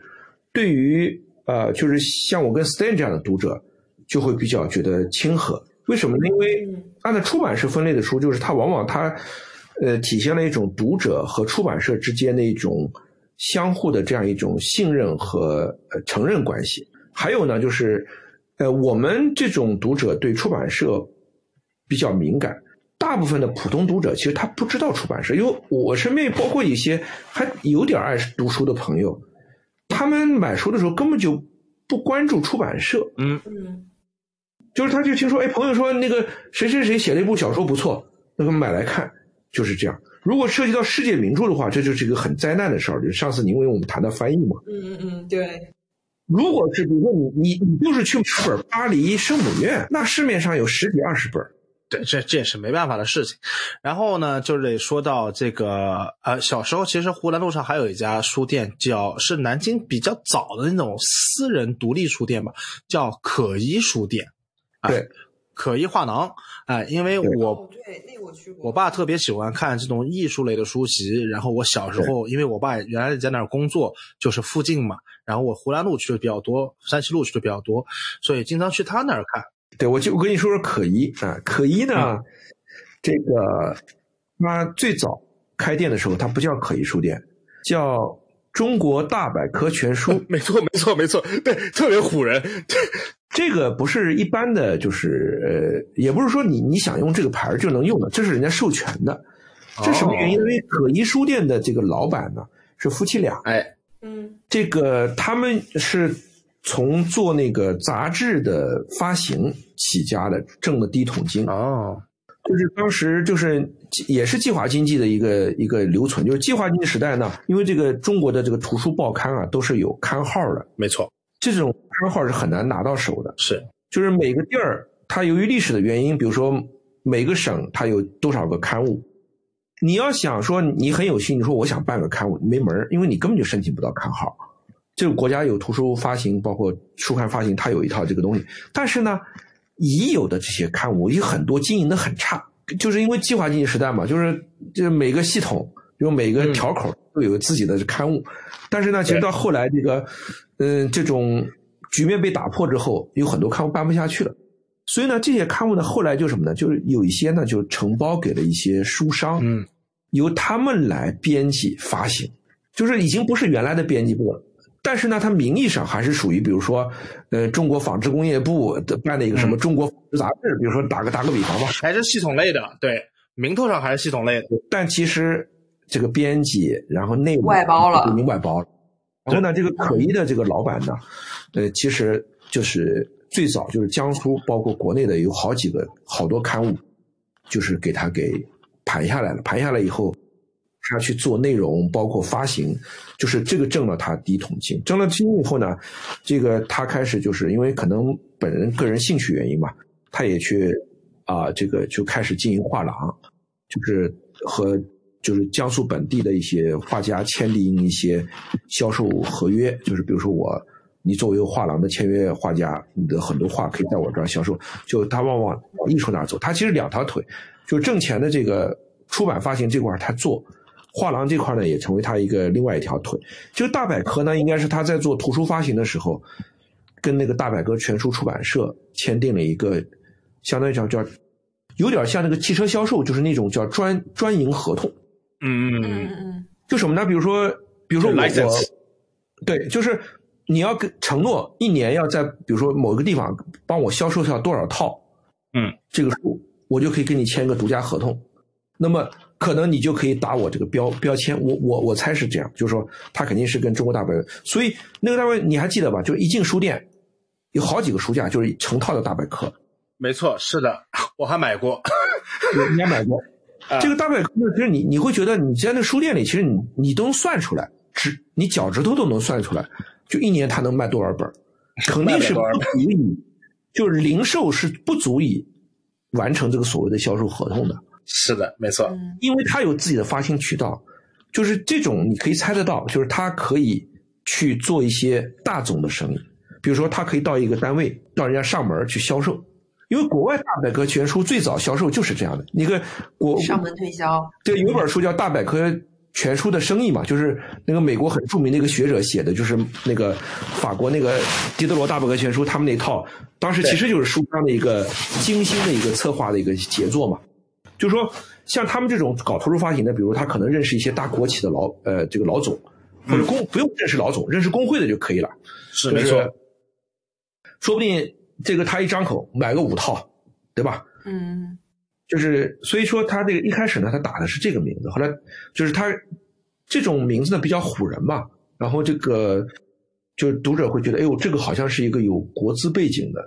呃，嗯什么这个书店，对吧？嗯然后后来 Stan 肯定那个了，我我当我是第一批办卡的嘛，啊，我我我我爸也是第一批办卡。对我都是我都有会员卡，嗯。什么九九一开始九折，后来八折，但是他们家的书呢，确实后来因为他做艺术嘛，确实他们家的画册啊什么之类的卖的很多。他也是做某一个品类特别专专业，然后比较专，所以说，对，对。如果是喜欢这个艺术类的，呃，那么可惜你说在南京你没去过，我我不太相信的啊，对，哎，你下次回来的话，你可以去那个仙林开了一家可怡。哦，是吗？我还记得可怡他是他女儿的名字，好像是。呃，我这个我不太对，他妈妈不叫这个名字，他孩子叫可怡，对，孩子叫可怡，然后这个仙林这个可怡呢，其实就是一个我前面讲的跟地产相关的一个项目。啊。就是它其实是一种类似于成品模式，就是他以可疑书店的名义去申请这个地皮，然后呢，啊应该能获得一些文化这个嗯项目的一些这个优惠政策。优惠政策那，把这个商业综合体建起来以后呢，他自己其实只用其中的一部分，然后上面其他的面积它可以用来招商。这个就是我们下面可以到时候我们聊一聊，就是这书店到底靠什么挣钱？就是嗯要靠这个，比如卖书挣钱的话，就可以，我估计他原来那个书店就卖书就挣就不能光靠那个挣钱，因为可一二楼就是画廊。对，经常办那种小型画展，其实你顾客也愿也可以上去的，因为他那个就是不办画展的时候，他上面就是就是一个常设的画廊，他会挂一些艺术家的作品，下面有那个价格标签，你可以买的。对，那个我觉得他可能一个月卖两张画，就比他那个下边图书销售一个月销售额都有可能。没错。那么都已经讲到这个图书跟房地产了，我们就在湖南路上继续往往往前面走一点儿，就是小时候见过最牛逼的图书产业的房地产——江苏凤凰台国际大酒店。啊，又是凤凰集团的，我靠！小时候惊了，我这个书店旁边还有一些大酒店，也是这书，反正我不小时候不知道，我爸说也就是书店的。我说我这书店这么气派，这对凤凰书城已经这么高档了，它还有大酒店，还国际大酒店，它其实呢 傻了都。对，它其实是出版集团的这个一个一个产业，因为哎这个涉及到一个就是传统的一个一个计划经济体制内呢，就是说，啊、某一个单位大点儿，它可以盖个招待所；再大点儿呢，可以盖一个就是有星级酒店标宾馆准的宾馆。那么事实上呢，就是出版集团它也可以盖一个，就是相当于接待这个这个同行，对吧？嗯、呃，参观、访问、学习这么东西，但事实上呢，已经就是一个商业经营的酒店了。而且这个酒店呢，就是在业内当时著称就在于，它是一个有文化品位的酒店。就这个酒店，每个客房里有一个书书架，嗯，呃，然后里边有他们那个主要是他们凤凰集团的一些图书，是包括一些其他社的书。然后它里边的那些餐厅啊、酒吧啊都有这个图书陈列的位置，就是你可以就是退房的时候，如果你喜欢房间里的书，呃，你拿走以后结账的时候，你可以顺便就把那个书买也了买了啊。对，那它这个就是造成一个就是读书氛围，所以当时有很多就是它最火的时候，当时有很多比如文艺界的啊，包括艺术界的一些人到南京来会慕名住这个酒店。是的，嗯属于早期的精品设计酒店。对因为以前没有这个概念，它它是有主题的。对，现在看起来挺先进的。对，对，现在那个国内有一个集团叫雅朵，雅朵它也是现在对对对做那也这么，做啊。呃，它装修里面跟书有关，它往往雅朵下面有一个就是休息区，它会有很多书。然后在有些特特定地方的雅朵酒店，它书是一个很重要的一个主题。嗯是的，然后小时候经常去那个酒店是为什么呢？他那边有不少办那种读者见面会。哦，我小时候在里面见过谁呢？见过这个呃，小宋肯定知道，这个冒险小虎队那个作家来过南京的我才不知道呢。波洛奇纳啊，就是冒险小虎队那儿童书，他就在那里面办的读者见面会。还有一个就是，呃，当时我们去凤凰台是因为，呃，我要去拿一本杂志，这是中国就是比较有代表性的一本叫《民间的读书刊物》。这个刊物哪一本？开卷嘛，哦，开卷，开卷，OK，嗯，开卷是一本小册子。那么，呃，当时呢，就是凤凰台的这个总经理原来是他们出版社的某一个社的社长，嗯还是总编。那么他呢，因为比较有经营头脑，就让他来做这个凤凰台酒店的经理。那么这个人呢，是有一些呃，就是文化上的一些想法。除了他这个酒店做这个图书主题以外，嗯他呢就是呃找了一个呃人，那个人呢，他一直有做一本小的这个读书杂志的这个一个愿望。嗯那么嗯一拍即合呢，就是由凤凰酒店出资，相当于就是赞助人嘛，就是由这个人来编这本开卷杂志。对这个杂志的这个编者，嗯，二十多年以后我才跟他有过正面接触接。触，之前一直就是这个名字我一直知道。那么他呢，其实就是某一个原来就是某一个国营大厂，应该是工会里边的一个一个人。嗯那么他其实一直都还在那个厂里边就是编制，但是他业余时间呢，就喜他自己喜欢书画，同时呢，他对这个读书这个也很有兴趣，所以呢，他就编了这本杂志。这本是国内呃，就是到目前为止还一直还在办的一本这个内部刊物。为什么呢？因为这个它是没有刊号的，嗯呃，民刊，民刊在中国也是个灰色地带，就是，呃，只要你嗯不呃呃这个题材上面只要不敏不敏感，然后呢这个呃也不破坏安定团结的这个社会局面，那么这种刊物呢，它作为一个内部刊物，你是可以就是存在的，因为什么呢？它有点像贝塔斯曼书友会的给你寄的那个那个东西，只不过呢。书友会给你寄的呢是一个呃图书目录，它呢给你寄的是一个呃各种各样的小文章的这样一本小刊物。嗯那么呃要求呢就是说你要加入这个凤凰台读书会，呃交一年大概比如说七八十块钱的这个会费，那么嗯。就可以免费获得这个刊物。那当然那就对，就跟现在的好多那种做自媒体的做那种什么会员节目似的哈。对，然后呢，因为他凤凰台酒店是出资单位嘛，所以他在酒店的大堂里边和电梯口会码放这个这个刊物一些，然后作为这个饭店里面的这些住客可以随手拿的。嗯，就理论上讲的话，这个住客可能拿了一份觉得好了以后，说不定他也会成为会员，所以他放在那边，相相当是一个免费赠阅的话，事实上他，嗯、也是有他这个道理的。试读，那么嗯像我们这种人，嗯，他其实是算在经营成本里那。我们呢这种人呢，就属于这个叫占小便宜，比较急。对，嗯就是呃，到了呃估摸着哎这期要出了，然后呢就蹬个自行车跑到那个书店那个饭店，你一进去，然后直奔那个电梯口就去了，拿了一本刊物就走了，就这么这么个弄法，你知道吧？